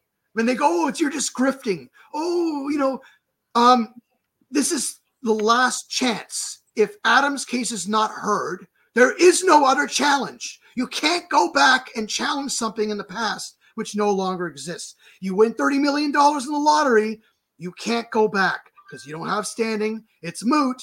and all the evidence that you would submit they'll go oh hindsight is 2020 you're just you're just trying to go back and and and judge what happened back then. And you can't judge it in the lens of 2023 or 2024 you have to look at what was going on in 2020 2021 you can't do that. They were acting in good faith. They said they were they were dealing with the deadliest virus in, in human history. So if you don't call them out on every lie told with evidence from back then proper standing and it's not moot because it's a live controversy they're going after Adam now. It, it, his challenge right now is dispositive, meaning it disposes of the criminal challenge, the civil challenge. So this is completely in terms of having standing, in terms of having um, the the ability to challenge us, is in terms of saying that it's a live controversy. We have it. In terms of saying the, the evidence is relevant, the evidence is over two and a half years old. They can't say they didn't know they knew or reasonably ought to have known, especially with the evidence right in front of their faces. So they can't say they acted in good faith. We know they didn't. They can't say if you if we win this challenge, all the vaccine stuff is automatically obliterated. If you don't call out the original lie, if you the great lies I call it, if you don't strike at the root of the poison tree, you will keep on getting poison fruit for the rest of your lives. And that will sicken you and your families and all of society, the legal system, the administration of justice, everything. So, this is why this is so important. When people say it has nothing to do with liking or not, are you kidding me right now? It, he has faced the, the consequences. He's lost his business. I can't believe this guy. And, and of course, on every call that we do, there's someone who says, Oh, you know, the courts are corrupt. If the child breaks the rules, there are consequences. Oh, you know what? You didn't get the vaccine. Therefore, you know, your choices have you have a choice. You don't have, you don't have bodily autonomy or conformed consent. That's a passe notion, even though the Supreme Court has affirmed it, Court of Appeal has affirmed it. It's in the law in Ontario. It's all gone though. They just decided, oh well, we just decided to uh, you know, say it's not the law anymore. Apropos of nothing. Literally, that's what's happened. And we're saying no. We're ramming the evidence and the law down their throats and saying, no, you may not. You may not, and you shall not pass. We will not let you pass. And, and, and the fact is, we're the only ones doing it. Everyone else is done. Everyone else is hopefully, you know, the Rickard Peckford challenge is on the way to Supreme Court. Hopefully, they could raise enough money for that. Saying it's not moot because there's public interest. The courts, both the Court of Appeal, the Federal Court of Appeal, Federal Court, Federal Court of Appeal, said, "Oh, there's no public interest in that challenge." Are you kidding me? It was one of the most populated courtrooms in the history of humanity. Same thing in Adams cases. They could we couldn't even get lawyers on the on in the courtroom electronically because there were too many people vying for spaces and they say there's no public interest in this and that's why costs were ordered against Adam well in advance of the case. Are you kidding me? So, you know, nurses losing their jobs, um, union members getting getting obliterated, not being heard in court, unlike in New York, where union members were allowed to be heard in court and they won. They won against the New York State mandate. They won against the New York City mandate. Not allowed to be heard in Canada in court. Not allowed to be heard if you're a business owner not allowed to be heard if you violated the Reopening Ontario Act or you violated the law in Saskatchewan, totally different province. Those are that's the only place where people were arrested, they were convicted, and then or they were they were charged, they were convicted, and it was upheld by our our court. No one has called this stuff out, and until you do that, the great lie will stand in court as the truth. This is the truth as the court knows it. And unless you go in there with expert evidence and you displace it, this is the fifth generational war, war warfare way. You must go in with a pen or electronic equivalent with experts and say you lied. And we can prove it and we can prove it. And we prove proven it over two and a half years ago. We just need to get it heard. So when they say oh you know you you know all this stuff about you you you you violate the law therefore you should pay the price. Countless canadians have paid the price.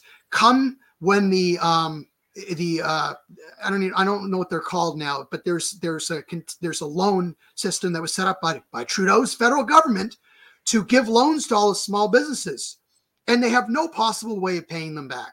So they keep kicking in the can down the road and at some point they're going to all, all go bankrupt. And and you know, we're talking about tens of thousands of businesses, probably up over a hundred thousand businesses when this all said and done. What's that? What's that going to do to the economy? What has it already done to the economy? And they're like, well, face the consequences. Adam has stood up for all the other business owners who could not stand up or would not stand up because they were too afraid to. Um, and and that's what he's done. No one else. He did it where no one else would do it.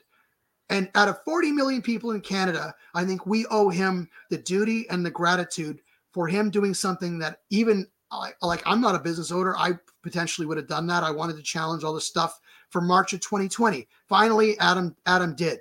He was the first person. It took eight months, over eight months, for someone to stand up in this country. It didn't take very long in the United States, but in, in this country, it took over eight months. It took um, nine months until something actually made it into court. And it was, I believe it was uh, December 9th and 10th. So, anyway, uh, the reason why the case is so important is simply because we're calling it out and no one else will, and no one else can. Even if they want to do it now, you can't because you have no standing. It's moot, and the evidence that you submit now is in its hindsight is 2020. They acted in good faith. You're automatically dead. So Adam's case is the only case that can be heard. He is literally last man standing who has the standing to be heard in court. So please support us. You will make you proud. Are you in the right court this time? In the right court? Yeah, like I think the last time it was dismissed because of a jurisdictional thing, like yeah, constitutional it was, challenge. It wasn't a matter. Of, it wasn't a matter of being the wrong court. The Superior Court in Canada, it's a lot. It's very easy. Superior Court has the widest latitude and jurisdiction to hear any type of challenge. But the problem is, if the challenge is not brought forward properly by counsel, and we, I, you know, this is stuff that I brought up early on. I was con- very concerned about it, and I brought it up, and I said, we have an we don't have an application we have this notice of constitutional question and then the lawyer kept saying pounding the table saying no no no no we're we're applicants we're applicants i'm like how are, how are, how is Adam an applicant and his business an applicant when there's no application? Oh, there's a motion. I'm like, I know there's a motion. There's a notice of constitutional question on top of the motion. And and so this very simple question would end up being heard at June 28th of 2021. And the judge said, this is basic civil procedure. The counsel knows basic civil procedure. He's been a lawyer for over 40 years. He knows basic civil procedure. He didn't bring an application. Uh, this is a motion. You, you can't we can't entertain the stuff on a motion. You should have brought an application. And and it's called an originating process. You can proceed in court with an originating process where you start something. You're not in the middle of a proceeding, like in the middle of the this whole thing with this injunction. No, you bring the application or an action. You can proceed. Those are the two ways. It's right. It's rule four of the rules of civil procedure in in Ontario's. And to be clear, and I didn't say this earlier, and this is a big mistake. I'm not a lawyer. Everyone automatically assumes I'm Adam's lawyer, or whatever. I'm not. I'm not a lawyer. I'm not a paralegal. I'm not a legal professional. I'm not a licensee of any law society. I'm here to translate for Adam. I'm here to help him out. Talk, you know, in terms of talking to the lawyers and and and making suggestions to lawyers. The lawyers have to try to try the case, and Adam has to now he's he's self-representing in some of these matters and they brought so many of these matters on on top of his head. So um to be clear i i know what this stuff is because i sued the city of toronto all the way to the court of appeal from 2018 to 2020 so i can help in some respects but i'm not a legal professional. And so what i've said here is you know with this rule four in the rules of civil procedure it says that you know you can proceed by way of action or application. And and and counsel didn't do that. And it's professionally negligent. And the judge said that. And irrespective of that judge, you know, being a terrible judge, it doesn't matter. He didn't do it right.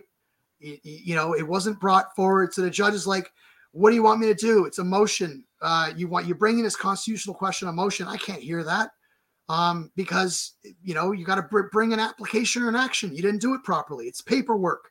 You got to file an application. Just do that. You know, and didn't do it. So that's why. And yes, this cost this cost us what two and a half years because that because an application was not being brought. And now the government came after Adam with this with this um motion for security for costs, which is being appealed. But nevertheless, well, it's not can't even be appealed. We got to seek leave or permission for it to be appealed and get that, then appeal it. So Anyway, so all this stuff, this is what's going on. Um, if you ask any lawyer today, you say, I want to, I want to challenge the government. And let's say you can, you know, you have standing and you, and it's not moot and you have evidence somehow you can somehow get past, you know, past these, these huge impediments. Um, the, the lawyers are going to go, uh, yeah, well, it's going to cost you at least a million to do anything. And that's, that's a fact right now. If you want to do anything in court, million dollars minimum. It's not like in the early days of COVID where it cost uh, like a hundred thousand dollars. No, it's a million minimum. And Umar Sheikh has said this, who's a labor lawyer in BC. He said that. He said you have to not only raise a million dollars, but you have to lose to win. So you have to go in knowing full well you're going to lose in Superior Court or this BC Supreme Court or federal court or whatever court you're in, and then you got to court to court of appeal and then and then potentially to the Supreme Court after that, because of all the precedents that have already been set. It took, um, and this is the last thing I'm going to say here, it, it, with respect to winning against a huge lie that is being told over and over again with respect to science or medicine. This has happened many times. It happened with Monsanto. It happened with DuPont. It happened with all sorts of you know chemicals. It happened with PFOA with DuPont, Rezulin, uh, which is a medication. It happened with Vioxx. It happened with um, Fen-Phen in the 70s. It, it's been 25 years in the market. Um, it happened with uh, with Kepone. It happened with the thalidomide. It, it's happened many, many, many, many, many times. And a lot of times, these companies they're so huge they make a billion dollars a year in profit, and just on that one product product line that you're suing for, like DuPont and PFOA. And it took 17 years to beat DuPont in court. Started by one lawyer who they considered him absolutely crazy for going. And there's a movie that you can see called Dark Waters, and it was blacklisted for quite a while. Came out in 2019. It's my favorite legal movie ever. See it. See what, what Adam's up against. See it. it. This company, which made a billion dollars a year in profit, they they lost after 17 years, but it took 17 years and it took decades to beat Monsanto, literally decades.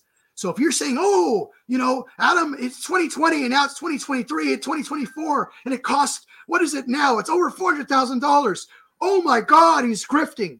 How much did these other cases cost? We're talking tens of millions of dollars or even over over a hundred million dollars and we're talking decades so if we win on this in you know five years when by the time this is all disposed of 2025 2026 we will have broken every record that there is in terms of having something defeated in court you know by the good guys with the evidence. So that's why you should support us because we're the only ones who've done this correctly from the beginning. And unfortunately and you can never control what your legal representative has done.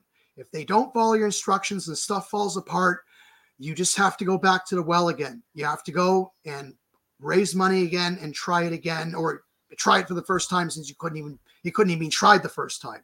That's what you have to do. There's nothing that Adam could do or anyone could have done. Um, we were stuck. We couldn't even find another lawyer to take to take the place of counsel at the time.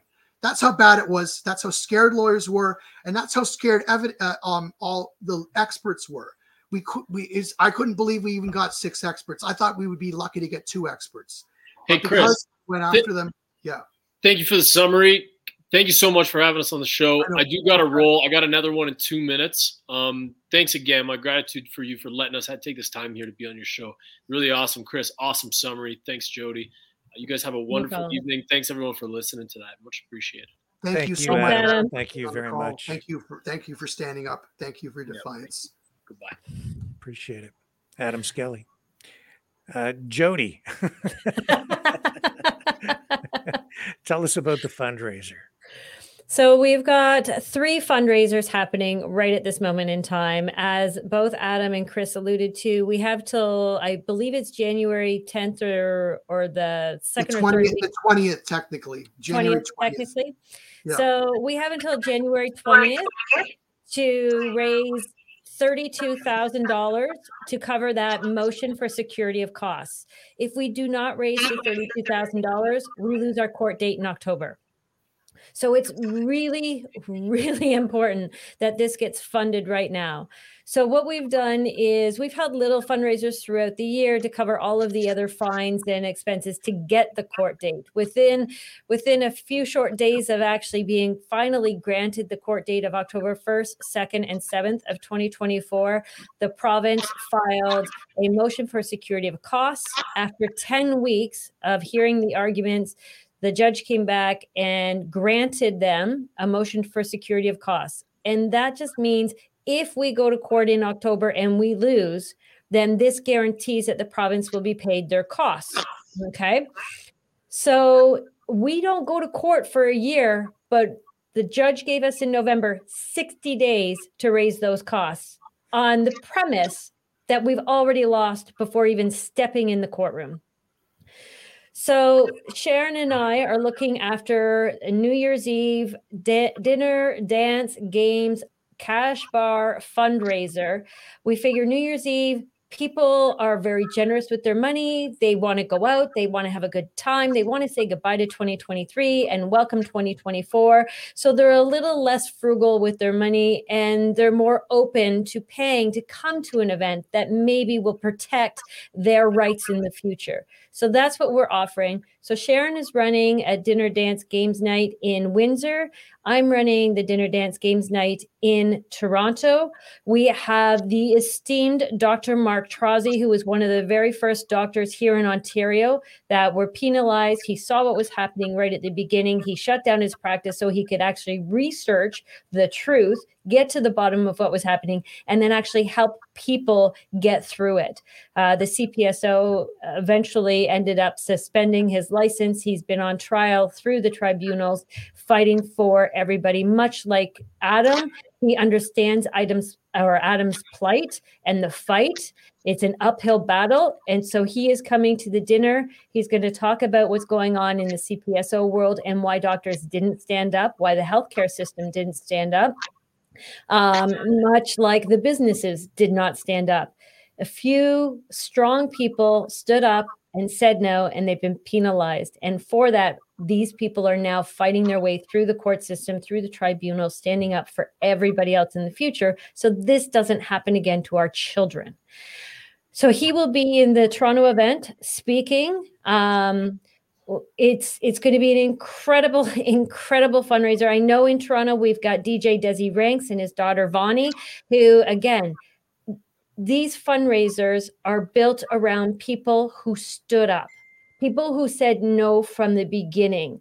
Desi Ranks and his daughter Vani have said no. They've been saying no. They've been making music saying no, encouraging people to stand in their courage and in their strength to say no. So they are going to be spinning the records at the Toronto event.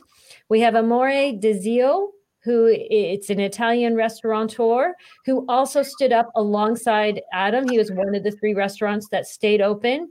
He also took the hit from the government. He took the charges, the fines, the Section 22 summons. He eventually lost his business.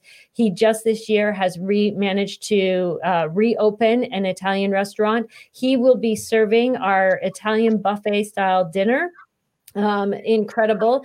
And then the venue that we have uh, secured is also a venue that has allowed freedom fighter movements, organizations, conferences to have in their building throughout the lockdowns. They've supported us. So they again are supporting this fundraiser. So not only will you be supporting Adam uh, New Year's Eve if you come to the Toronto event, but you'll be supporting these other businesses and great doctors that stood up and said no, and they have their own fight to bear. Um, we also have, if you can't come to the Toronto or Windsor event, we also have a Give Send Go, which is givesendgo.com backslash barbecue underscore rebellion. As Chris said earlier, 5,000 people donate $20. That's $100,000 raised, and we probably won't have to fundraise again right up until our court date. We hate coming to the well asking for money because everybody's asking for money, but this is such an important uh, case. It needs to be heard because, as Chris said, if you don't call out the lie, the lie continues, and nobody's going to win in the court of law.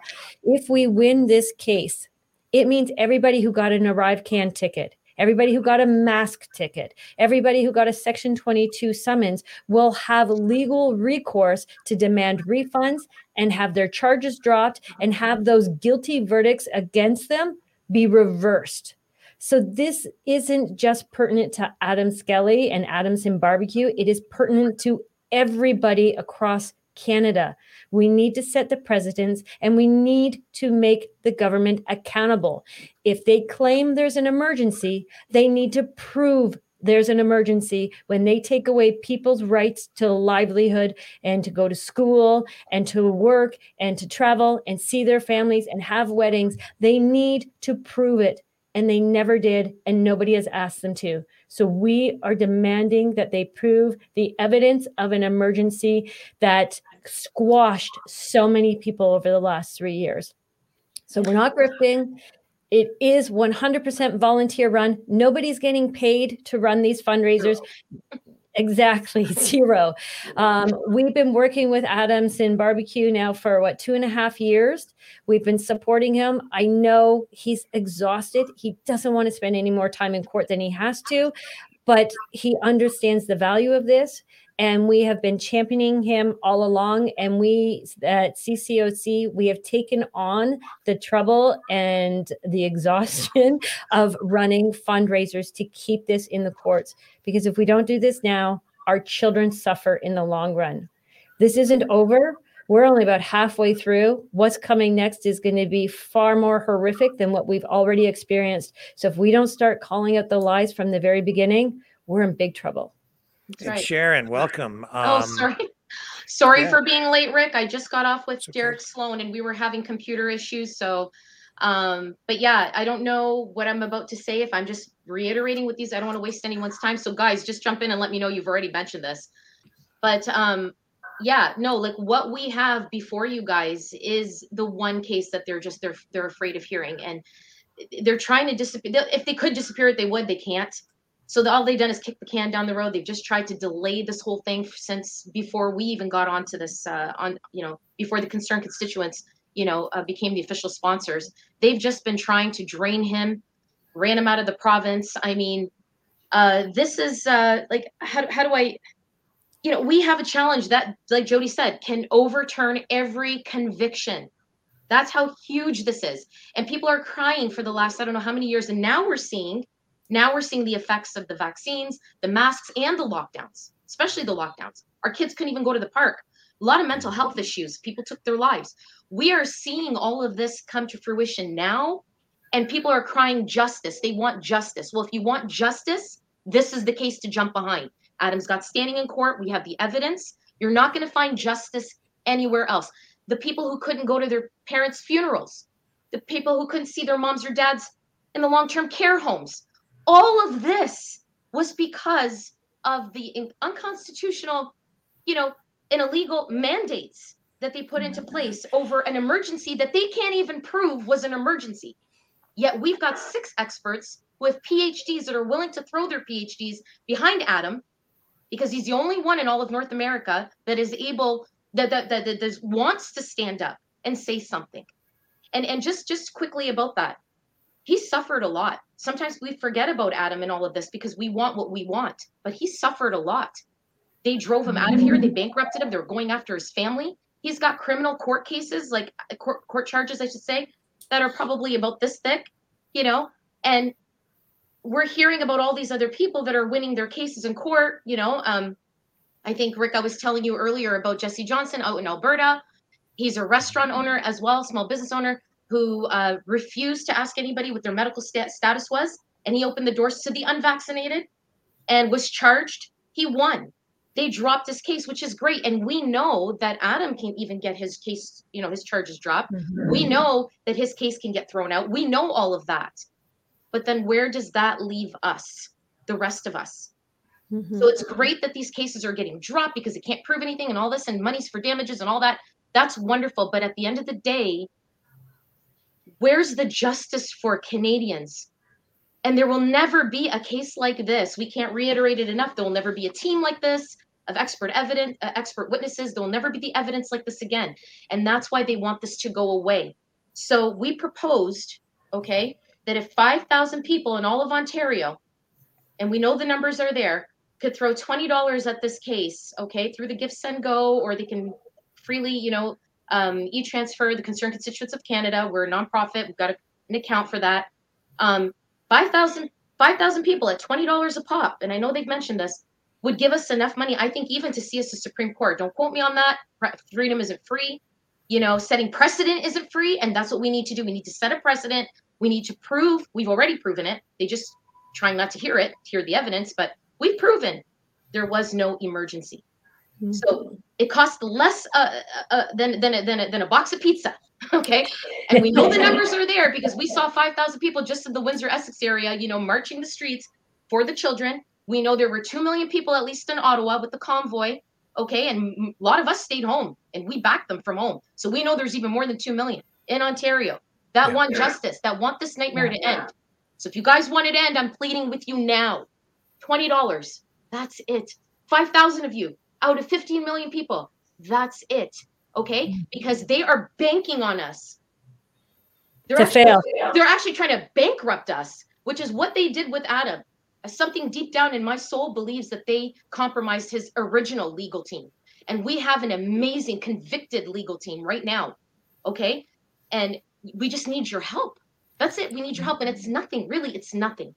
Okay. The, the other thing people have to realize, you know, you walk out on the streets and you see the signs Trudeau must go, Trudeau for treason, we need justice. Well, if nobody ever calls out the lie, that's it. You got to pull then there is no justice. And, you know, people are wondering why the public health people have not been brought up on charges, why Trudeau has not been brought up on charges, why our government has not been brought up on charges. Well, they haven't been brought up on charges because right now there's nothing to charge them with. That's right. So we need to prove the lie in court. We need to prove that they lied to every single Canadian citizen in order to bring charges of assault, in order to bring charges of treason or genocide because without that proof being called out in a court of law, they get away with the assault that they did, the oppression that they did on the Canadian people.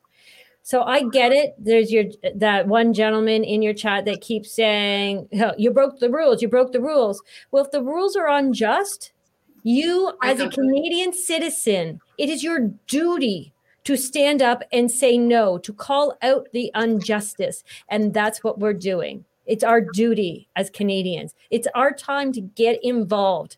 And like I said, we've got these three fundraisers. We've got two really fun fundraisers that you can participate in, meet other people, talk to other people, dance the night away, play some games, have some drinks. Just we have a reason, Jody, to celebrate. We got our court date. Do you exactly. know how much? You know how much? Uh, and we can't thank we can't thank Windsor, Essex, and the GTA enough for helping us fundraise, for jumping behind this and seeing that this is the one case that's going to protect our sovereignty, that's going to prove the lies, okay, and that's going to, you know, uh, hold the government accountable, really. So, you know, we can't thank you guys enough, but we need we need to reach even further out, and we need to ask all of Ontarians, you guys, listen, we all been affected by this. You want justice? This is it. If this goes away, which is what they want, I can't reiterate that enough. this goes away, there will be no other. There will be no I, other. I want to read. I want to read a quote from Martin Luther King um, because we this has been going on and on. And if you read the Bible, there's stuff about uh, oh, you know, uh, render under Caesar and you know, um, it, it, God's law versus man's law and that sort of stuff. But um, this is from from Martin Luther King, um, and uh, and the quote is this: "One has not only a legal but a moral responsibility to obey just laws. Conversely." One has a moral responsibility to disobey unjust laws. And and he, I, am sure there's there's more to that quote. I know that's just part of it. The rest of it involves um, disobeying an unjust law is actually the highest respect for the law. So that's in there. I can't find it right now. I know that's part of it. So the point is that if there is an unjust law, we know, we know that you know what is he referring there to to there? He's referring to slavery. Slavery was legal. It was the law of the, the land, the United States. There were a lot of things that were horrific today that we all know are horrific today that were the law of the land at one point. Okay. So there, you know, look look at Nazi Germany and look at you know the Chinese Communist Party today. There's a lot of things that are totally repugnant in our society, and of course they're trying to change our society into some you know tyrannical, um, fascist, you know, uh, you know, centrally planned society where where everyone is tracked to the to the you know how many breaths they take per day, literally. So um, this is the the the first stand was Adam, and it, and unfortunately, it it came almost too late. It, it better late than never, but it came almost too late. And and at the time, people just thought the likelihood that I mean, even in I think it was I don't know it, was we're talking May of 2020, April May of 2020. They, the, the, it was all over the news. It was all over social media. They said all these people fear mongering about children having to wear masks is absolutely insane. And it happened a few months later. They, they said all this fear mongering regarding, you know, vaccination is insane. There is no vaccine right now. And when there is, whenever that is, Uh, no one will be required to take it. That's insane. It's fear mongering. And, and I said in April of 2020, I said after I learned about ID, the ID 2020 consortium, which Microsoft was a member, I said that you know it's a matter of time, and I and I, I somehow put this together in my head that COVID, because everything in in the past had always been named after where the virus was discovered, where the sickness was discovered. So, like the Ebola virus is named after the Ebola River where it was hemorrhagic fever was discovered. Lyme disease is from Lyme, Connecticut, and so on and so forth. Right. So with with with the coronavirus, they called it the Wuhan coronavirus, but they said that was racist. So then they came up with this COVID. I said, what what does that mean? Coronavirus disease 19. That's what they're saying it means. And I said this in April 2020 publicly. I said, I think COVID really stands for certificate of vaccination ID. And right away, this guy is crazy. He's crazy. He's paranoid. You know, get that guy some professional help. That's what they said. People were shouting me down everywhere. And that was that was April of 2020. So uh, September 16th of 2021, the government of Ontario announced as of September 22nd of 2021 to dine at a restaurant, you're going to need a certificate of vaccination plus I your ID. Everyone thought that was crazy. Everyone thought it was crazy. Mm-hmm. It happened. Everyone thought that climate lockdowns are crazy. We don't know whether it will happen or not. What about digital ID, central bank digital currencies? all the sort of stuff that is being talked about. Is that so crazy given what we've undergone? Is it so crazy that they'll come back in five to 10 years and crush us then?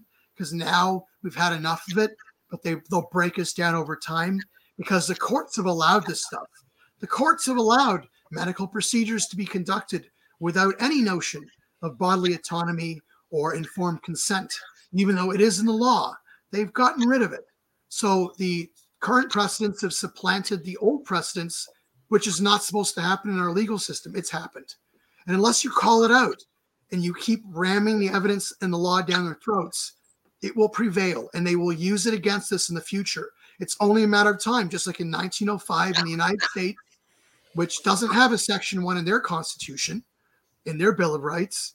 They still use this Jacobson v. Massachusetts decision to shut everyone up in the United States and to use judicial notice to make sure that no one can challenge anything. But people didn't stay they they didn't they didn't go quietly in the night in the United States. And eventually stuff went away, but they didn't call out the great lie. In Canada, it's far worse because all these precedents prevail. So if we don't take it on now, and this case gets dismissed or stayed because we don't raise enough money, then what will happen is all the expert evidence that we have is gone. It can't be used again in any case ever. And all of the, um, not just the expert evidence, but like the, the cross examination from Dr. Bridle, all of that stuff can no longer be used again. It's over. The only way we can use it use any of this again is we have to wait until another COVID related lockdown or something close enough to COVID happens again and then have a bunch of experts come forth again and submit evidence similar to that again and do it in a timely manner. And that's assuming they don't close the courts again for God knows how long.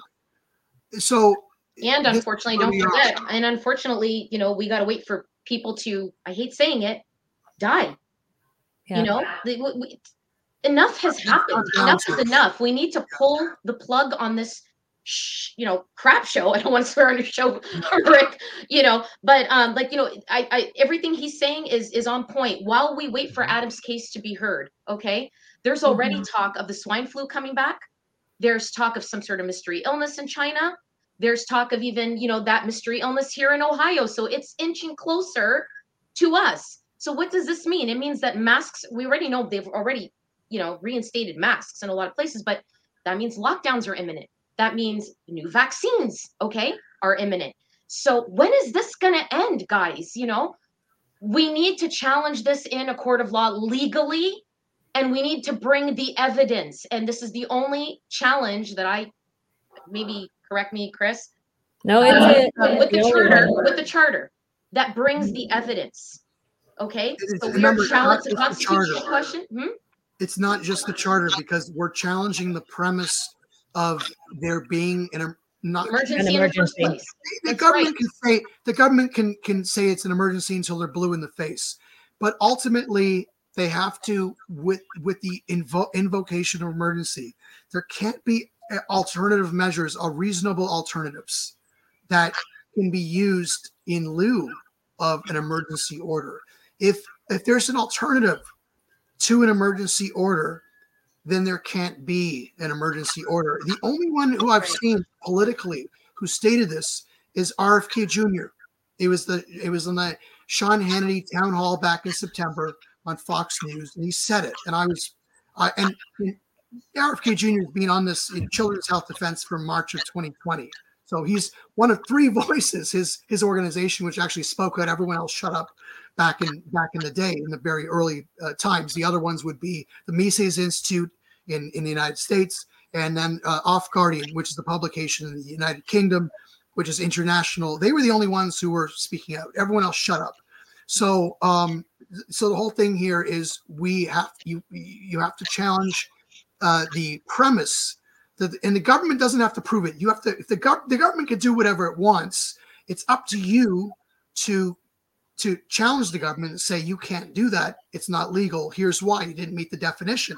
The definition is you know it's it, it, it causes great harm and all that. And you know at the time they could they could argue that, but they but they can't argue that there were no reasonable alternatives.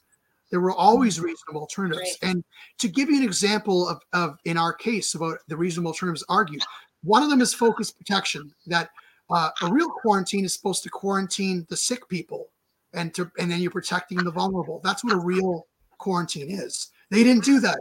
They quarantined the healthy people and let the sick people die.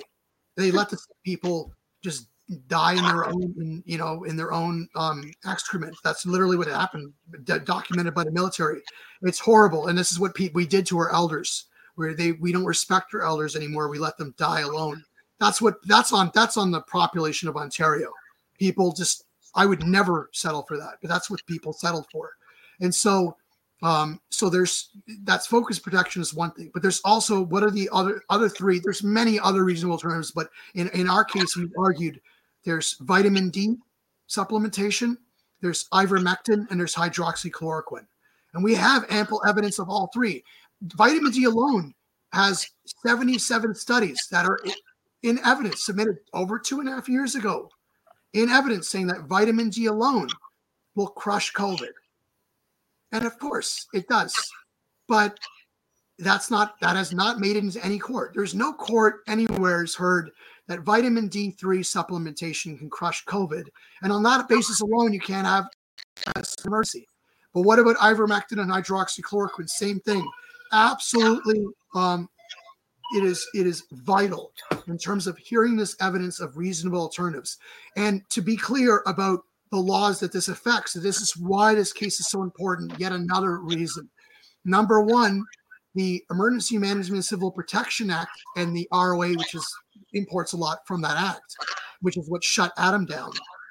It, there is a provision in there which says if there are reasonable alternatives or that the actual emergency measures are reasonable alternatives to anything else, if that's the case, then um, you know you can't have a state of emergency. If there's reasonable alternatives, any of these things, focus protection, vitamin D, ivermectin, hydroxychloroquine, can't, can't have a state of emergency.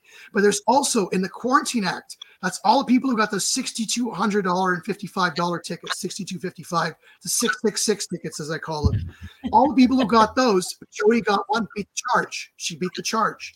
But the thing is, a lot of people have been have, have been destroyed in court, and oh, there's people who owe eighteen thousand, nineteen thousand dollars in tickets. All of that was premised on there being no reasonable alternatives. That's in the Quarantine Act, Section 58, 1D. And then in the emergency use authorization, which pushed through remdesivir, Rundeth, Rundethasnir, some people call it, which pushed through the vaccines, which pushed through the testing, everything.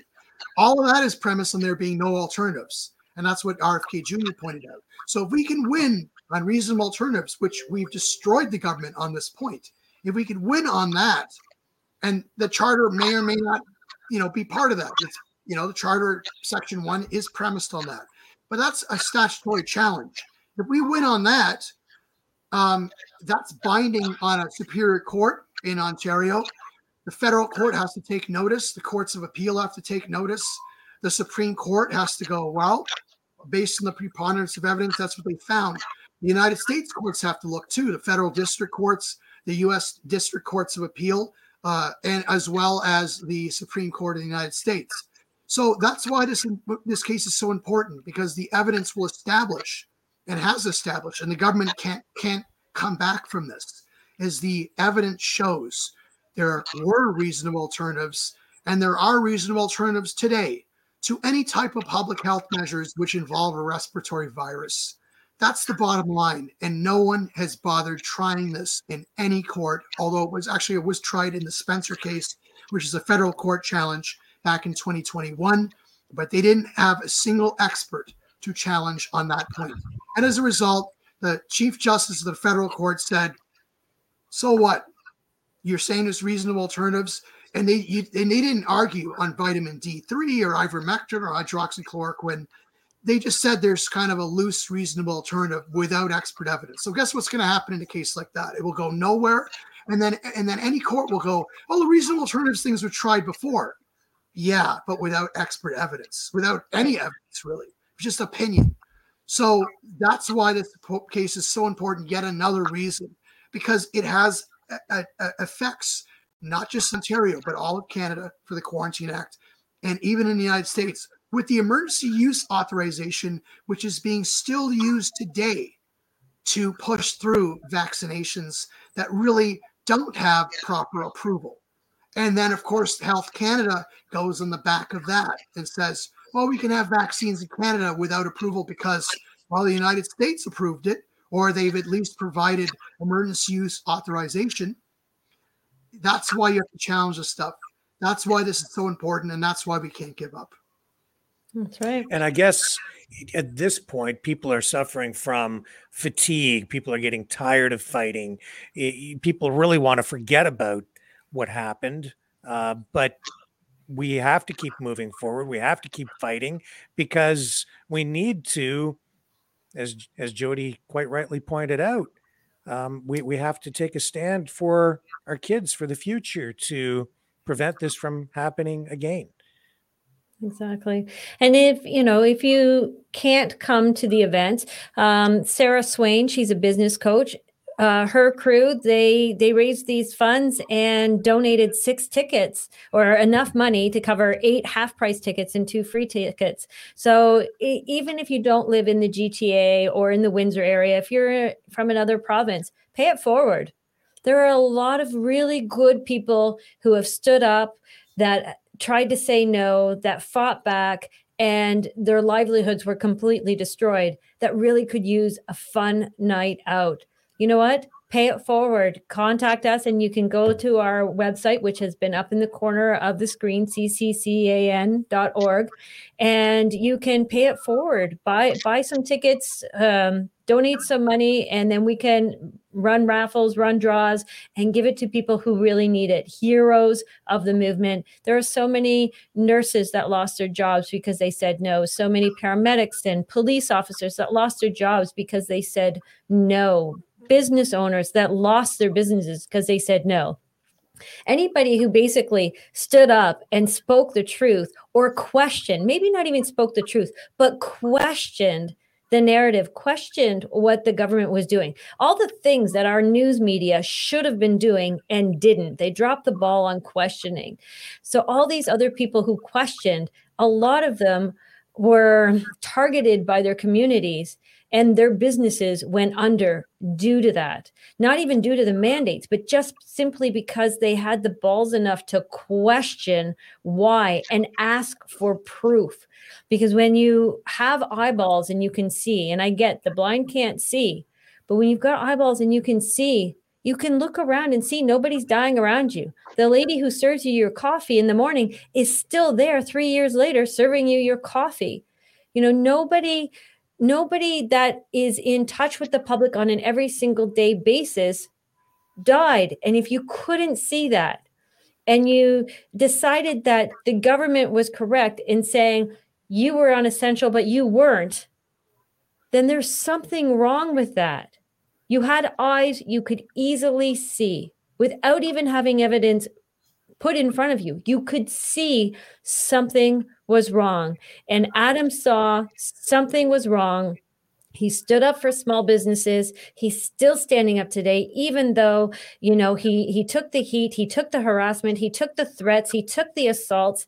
He was arrested. He lost all his businesses. He literally lost everything. The only thing he had left was his home, which he ended up having to sell to move his young family, three young kids, out of Ontario, the only place they'd ever known as home, where their grandparents were, because the assaults and the harassment kept coming, because he was brave enough to open his eyes and see that everything the government was saying didn't make sense. And no, I'm not going to go under without a fight. And so many people went under without a fight. And they're going to continue to drown us out if we don't stand up and fight. So, in order to fight, as somebody else said in the chat, freedom is not free. It costs money. We're not doing this because we want to do this. We're not doing this for money, that's for sure. Um, we're doing this because it's right. And all of us have children.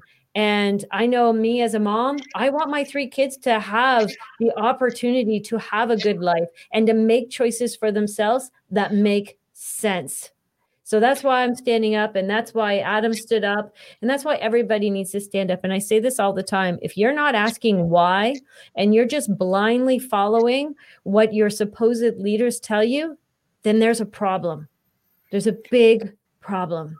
And, and I know that uh, Adam has been punished taking slings and arrows many of them coming right from the freedom movement itself, from skeptics who have been exposed to people who have grifted and so on. But that's why you set up the nonprofit corporation to make sure that all of the funds are accounted for and, and used appropriately. And that's why everyone is working for free. And maybe you guys can just once again address that issue to put people's minds at ease so you can assure them that the funds that are donated will in fact be used properly. And we also have a Telegram account or uh, chat set up under CCOC, Concerned Constituents of Canada, where we keep everybody update. And any of our donors that want constant updates, we do that. Um, it is a nonprofit corporation, so we are audited by the government. We have proper tax accountants that supply all the information to the government. It is a trust account. Uh, it is two signatures that are required on every single check that goes out. And not only that, we have regular board meetings every Tuesday or every other Tuesday when we don't have uh, events happening. Um, we have to, we run it just like a corporation. We run a proper board of directors meeting, we have motions. And if we are not unanimous on paying an invoice or a receipt, it doesn't get paid. So it's got to go through four people who are volunteering their time. None of us get paid to do this. Um, in order for any dime, a single nickel to leave that bank account, that trust account, must be approved by four people and two signatures on every check. So this is our way of keeping the lawyers honest and keeping um, the pariahs at bay away from Adam. You know, they it was very public how much the uh, GoFundMe raised for Adam last time around, and he had pariahs that took absolute advantage of him. So this is our way of safeguarding him from being taken advantage of again. Um, it's our way of safeguarding our donors from being taken advantage of and having their money go to something that they didn't intend it to go to. And, and Um, Jody, it's important to note also that Adam and his legal team do not know how much we have, what we fundraised. This is Exactly. just- This is just between the concerned constituents of Canada. That's it. The board members. That's it. So, yeah. So this is something that we definitely, you know, we we we fundraise, we vote on. You know, just just exactly as Jody has said. Yeah, yeah. Yeah. That's great. Well, listen, it's uh, coming up at eight thirty. Um, I'll just throw it out to the floor. Uh, And is there anything else that you guys might want to add, or any ground that we haven't covered tonight? Put your dancing shoes on and come out and join us on New Year's Eve. Share a few drinks, share a few laughs, uh, share some amazing, amazing food. And like I said, we're going to be running different games throughout the night that people can, you know, because not everybody likes to dance. We get that. So we're going to have some games going on the side, some compa- some competition. Uh, I know most men don't, or most men I know don't like to dance. So we're going to have some friendly competition going on the side to raise a few extra dollars to keep the night fun and light and, you know, just put on your dancing shoes, pull out your wallets. And I just want to add to that, like we can't forget what happened because we know the emergency's still in the background. No one's challenged it, so they are going to come back. So, you know, we got our hearing date, guys. That's huge, and we we fought tooth and nail, and it was so many of you guys, you know, that believe in this just the way we do. That's why we did all of this for us, for our children, for for Canadians, for the country, for the world even. So jump behind this, you know, let's celebrate, let's toast history in the making.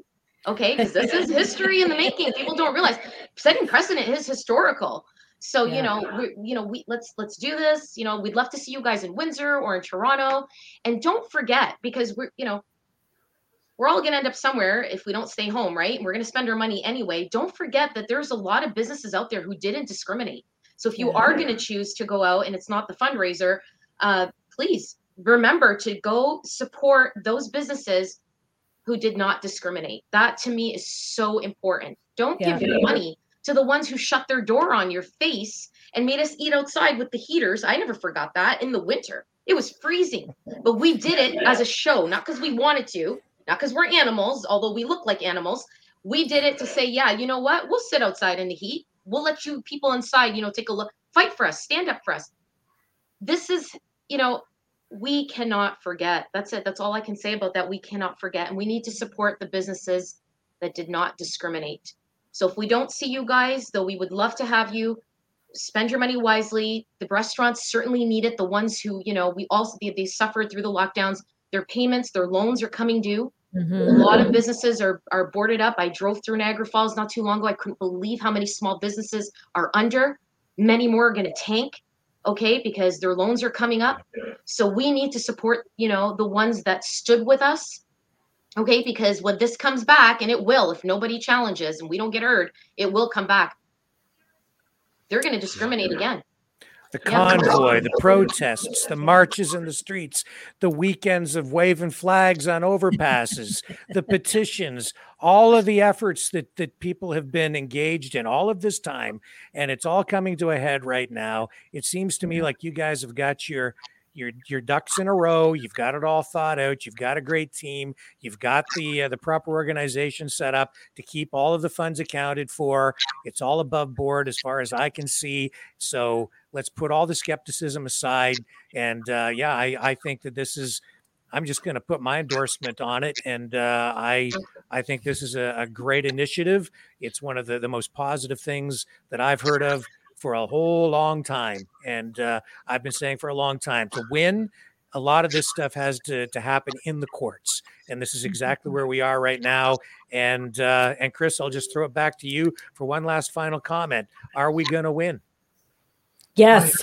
I, I have no doubt that um, um, a lot of the seeds of destruction have been sown by by the very people who are behind it.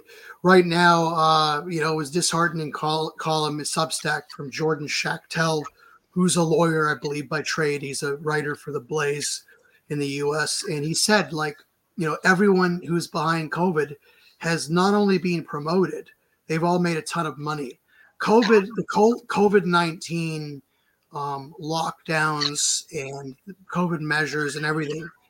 Uh, it was the greatest transfer of wealth in the history of humanity. The previous greatest tr- transfer of wealth in the history of humanity was was the Arab um, oil embargo and crisis, 1973 to 1974. Um, this is greater. Um, you know, we're talking over a trillion dollars. Actually, it was far more than that. It was more like seven trillion, but a trillion just in terms of the COVID measures themselves got transferred to the wealthiest 0.1% or 0.01% of humanity, um, while everyone else was was greatly indebted. Um, and and where did the debt go? The debt went to people who could least afford it, and the businesses who could who could least afford it. So that's what happened. The the businesses owe they do not own. They have all this debt on their backs. Uh, all the, all these other people, these absolute criminals and their criminal abuse, has seen them make hundreds of billions, if not trillions of dollars. And so I know that's disheartening, but the fact is that it doesn't take much for the pendulum to swing the other way.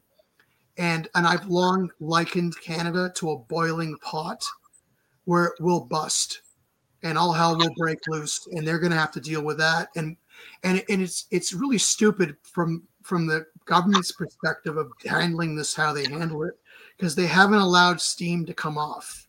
They just want it to all bust, and they think that it will bust violently so they can, you know, sick the police and military on all of us. That's not how it will happen either. Um, all of this stuff will happen when people absolutely refuse to comply ever again with anything the government does that's tyrannical. And that's the real great awakening is that all we have to do is simply not comply ever again with anything the government says that's that's tyrannical. We simply have to just say no, and then you don't need a court challenge. And on, and you know what? The courts don't like this, and they don't have to like it. They can go straight to hell, and I'll say it. That's why I'm glad I'm not a lawyer. I don't want to be a lawyer because I can say you can go straight to hell. The courts have allowed the administration of justice to to fall into disrepute, to be brought into disrepute. They've allowed like the one of the cardinal rules of the justice system of the legal system is that justice should not just be done, it should be seen to be done. Justice is neither being done nor seen to be done. Everyone knows this. We're talking millions of Canadians know that the courts are a farce and that the courts, and look at me saying this, we're asking for money for a court challenge. I'm saying it's a farce. I'm being honest with you. I'm saying that the only way we can do this is to make it absolutely clear that it is prima facie, it is on its face, it is undeniable that these measures killed people, that they were ineffective and they killed people. They've bankrupted people. They didn't do anything that they said they would do, and there were always alternatives to those measures. That's the whole point. And the judge, any judge can be corrupted or and honestly, this is the reality of the situation. Is most I know uh, people here might go, no, no, no, that's I don't think so. Most judges were vaccinated. I know, like they're like, no, no, the elites weren't. No, most judges were vaccinated. Most family members of judges were vaccinated. Bottom line, real vaccinated. Most of them have suffered some sort of adverse effects. It's going on behind the scenes. It has happened. So when I say they, they sowed the seeds of their own, their own destruction, the, the very people that they're using to prosecute their tyrannical agenda are vaccine injured. And so no no judge wants to admit, unless they're absolutely browbeaten and forced to admit, that they injected themselves and their families with the equivalent of DDT. That's what we're up against. They will be eventually broken and they will all have to admit it. Just like, you know, when the emperor wears no clothes, they can deny it for only a certain amount of time, maybe a few years. And eventually they have to admit it and then everything collapses. That's what will happen here. We will reclaim and rebuild our country and our legal system. And and when we do that, we'll it'll be a great system for a while, and then it will get corrupted again in another few decades or centuries. Hopefully, we maybe we get another couple of centuries out of the new system that we build. But that's that's how human history is. And so my whole point here is that the injustice continues. The precedents were made, both judicial and legislative precedents, even if the courts never weighed in. They did it, they got away with it. Why not do it again? Who cares what the courts say? They got away with it. They're right now, they're trying to ram through the international health regulations. They're trying to ram through another WHO constitution, which will override our own. They're trying that now. We know what the plans are regarding the Great Reset. They're doing that now. But guess what? There are a whole lot more of us than them. We're talking, what, 11,000 people in one group and maybe a few million in, to- in total of the whole world. There's nearly 8 billion of us. What are they going to do? You look at China itself, that has 1.4 billion people. How many Communist Party members are there? Less than 90 million. They could be overrun in a day, and they know it. They know it. So it doesn't take very much. If you have 2 million people who showed up at a convoy, that's 2 million out of 40, that's 5%. It's a joke. That's enough people. You only need three and a half to 4%. It's in a book called Skin in the Game by Nassim Taleb, written in 2018, right in you know, right on time for for COVID tyranny. There's a, a chapter called the T- the dictatorship of the minority. Find it. You'll find it online. Read it. Three and a half to four percent of the population is needed. That's five hundred thousand people in Ontario. In all of Canada, you know, you need what is it? Less than two million people. We've already we've already succeeded. We the we've overfulfilled it. The rest of it is if they do it again, and right now um, they're being overwhelmed by by exemptions under Immuni- Immunization for School Pupils Act, which is an Ontario law for vaccination mandatory in, in, in schools. Well, guess what? You, can- you can get an exemption. You got to take out a form, get an exemption. They're being overrun. They don't know what to do. They're furious. They've been overrun. And it's just going to get worse and worse and worse. Because once you've seen, you cannot unsee you can't there's no such thing as people who have um who have you know like like us who've gone against the narrative. We've called it out. We're not going to wake up one day in in the next year or two or a few months or whatever and go you know what? We're really wrong. We're we get, we're going to get vaccinated right away. We're we're so wrong. We're going to get vaccinated. We're going to start wearing face masks. We're really scared. You know why that can't happen because human nature only goes one way because we've seen and we cannot unsee. And people who have not seen, they will see, and then they will not be able to unsee. And that's why this is a, a battle worth fighting because once that happens, and unfortunately, we didn't take the easy way out. This is the hard way. Is the easy way or the hard way. The hard way is a lot of economic misery, starvation, death, and destruction it will there will be a lot more of that unfortunately because people chose to simply say no. Or some they chose that instead of simply saying no. Instead of simply standing up and saying you know what? Just not following this public health nonsense anymore. I'm not closing my business. Screw you. And there's a hundred of us but maybe out of 5000 businesses uh, there's a hundred of us. Go and shut us down. Go ahead. But it didn't happen. Adam was the only one. That's why this is worth fighting to the very end. Because if you just do that and you just say no, the government takes notice and the government knows they can't get away with it again. What happened in China, right? The Tiananmen Square, 1989. There was there were three protest leaders. When one of them folded, they all folded.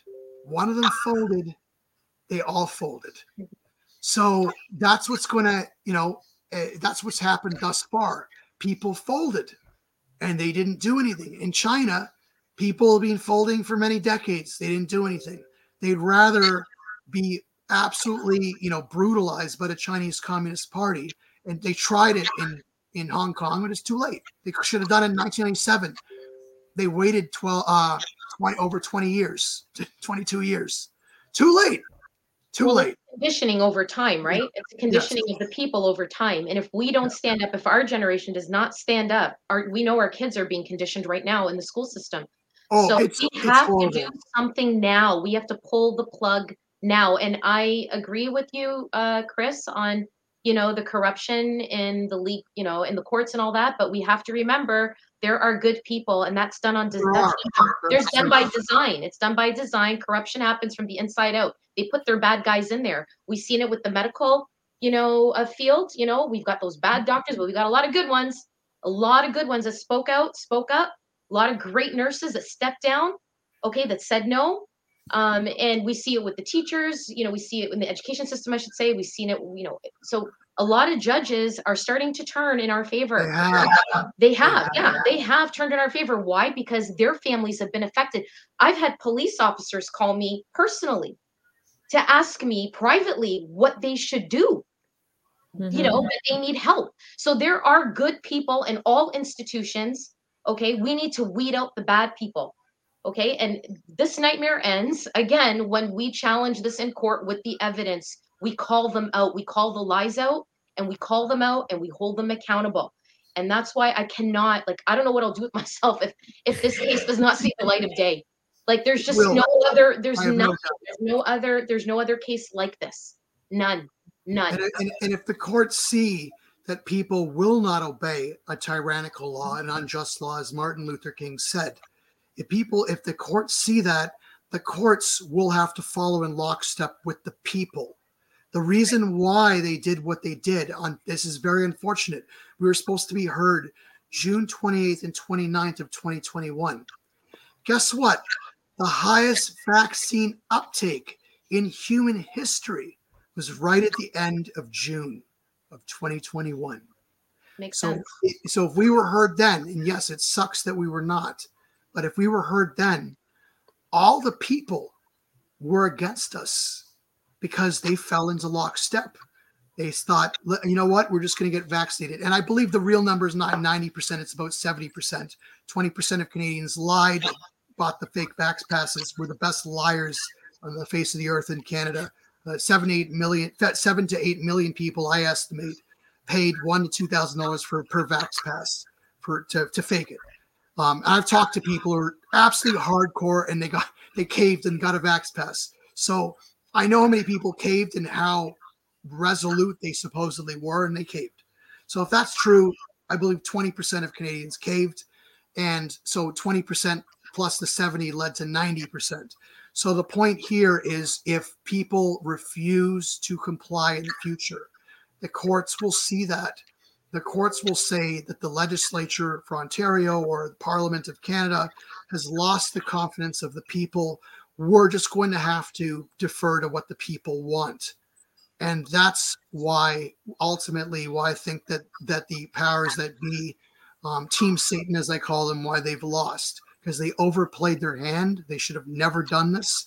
They should have boiled the frog slowly, not done everything in terms of um, you know, uh, it, you know, turn up. don't the tell them what to do chris No, exactly. They've been boiling the frog slowly for hundreds of years. they are. They want. They They're believe me. They that wanted point to. where they need to tip it Let them over now. their own ego that's what they've done and they got themselves in a heap of trouble and they know we're coming for them Sharon, We're encouraging everybody to jump out of the pot. It's Yeah. time. Jump out of the Jump- pot. so many are so many are and that's what's made me it's restored my faith in in in everyone it's the great awakening not the great reset which we're hearing now so this is It is the great good. awakening. this is And good this, and and at the end of the day, I think when when Klaus Schwab is dead, we're going to all be thanking him for all the great friendships that we formed, and for all the people who were wo- woken up so this can never happen again, at least for the next couple of lifetimes. You know, in terms of our lifetimes and our children, grandchildren, maybe great grandchildren. Um, that's that's the real benefit that where this had to happen. If people are this, if the people are this asleep and completely unaware that this had to happen to wake people up, to put people's life and limb at risk.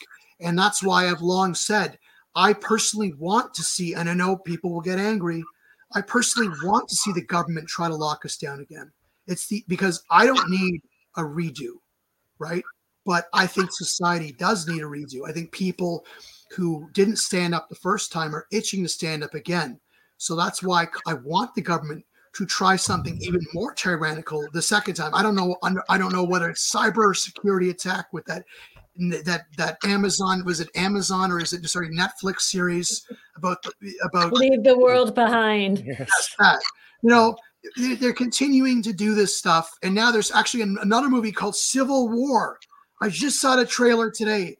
Civil it on this show at the beginning of the program. Yep. That's it. Ah, tonight. I just saw it. So there you go. They're trying. This is what they want. Predictive They want us to programming. fight each other. They don't want us to fight the people at top who could easily be overwhelmed, even in their expensive holes that we can smoke them out of in New Zealand and Australia. We- They they have no chance if we choose to not fight fight each other. And this is what happened with the Million March. The Million March had Muslims, Christians, and Jews, and everyone in between holding hands saying no more tyrannical garbage against their children. It's over. And all of a sudden, all the lockdown talk, all the masking talk went away. Yeah. That was Chris Sky and a bunch of people were talking about that, saying it's going to come at the end of September. It didn't come because they mm-hmm. said, now we've really poked the bear. We can't do it again. Same thing with the with the with the, the convoy. The convoy could have easily failed. A lot of people, most people who went got frostbit, but they stayed. And, and they saw it was a massive presence of people. So they know that if it was nicer weather for the convoy instead of 2 million people, maybe had 10 million people who came out. It's over. It is over for them and they know it. So that's why I'm saying, come at us. Come at us again. Lock us down again. See what happens this time. See who gets smoked out this time. I dare you. I double dare you. Lock us down again. Mandate vaccines again. I dare you. See what happens. We will take your heads off. Amen. folks thank you for this so much tonight um, jody just uh, uh, we have to wrap up but i'll just throw it over to you with a one last reminder on how people can support your your cause Perfect. New Year's Eve, you want to dance, you want to support a great cause, an incredible legal challenge that has it will have a domino effect for all Canadians who were charged, received fines, um, have cases that are pending. I got a call today about ArriveCAN case. So support this fund. If you've got nothing going on New Year's Eve and you're in the Toronto area, come out to the Toronto Dinner Dance Barbecue Rebellion fundraiser. We've got one happening in Toronto, we've got one happening in Windsor. If you can't come to either of those and you can't come and dance the night away, no problem. No problem. Pay it forward. Buy a ticket for someone who can come. Buy a ticket for one of your heroes that have been standing up and maybe can't afford to come. It, they make great Christmas presents. So contact cccan.org. It's right on the corner of the screen. You can go there. You'll get my phone number and you'll get Sharon's phone number. We are who you talk to to get the information on how to send the money to buy your ticket, secure your ticket. Windsor, you have to secure your ticket by December 15th. For Toronto, you'll have to secure your ticket by December 21st. And if by some chance you're not in Toronto or Windsor and don't want to pay it forward, no problem. You can donate through our Give Send Go. It's givesendgo.com backslash BBQ underscore rebellion because that's what this is. This is a rebellion. It's a peaceful rebellion, but it's a rebellion nonetheless, holding our government to account, calling out the lies, prove there was an emergency before you ever, ever take us down again. guys you. thank you very And much just- just i gotta run It's, um, a, it's a gotta wrap. revolution. It's it's not just a revolution; it is an evolution. And I posted the the barbecue rebellion link here in the private chat. I don't know if you can see it. Yeah, um, sure. Just realize, as long as you you refuse to um, consent, comply, or obey, and never give in, we we have this one. Just remember that. Thank you. Okay, let me just put that in the chat here. That these two links that uh, Chris provided, I'll put them both in here on YouTube. and I will post them over on uh, Rumble as well. Thank we you. have a lot of people watching tonight. That's awesome. Hi guys, we're gonna win. A lot more. we are Rumble. winning. The UN admitted, I went to the NYC UN SDG summit and they admitted many times throughout the meetings I was in that they are behind schedule because of people like you. Continue the fight.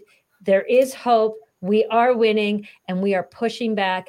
And you can help push back even further by funding this case, either through Give Send Go or coming out and celebrating with us on New Year's Eve.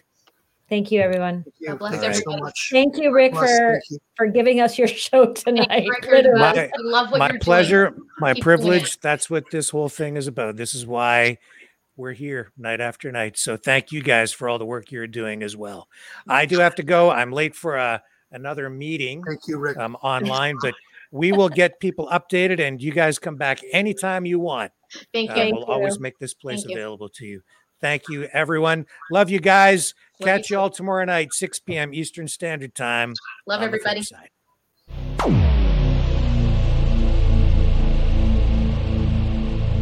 This has been a Maverick Multimedia production.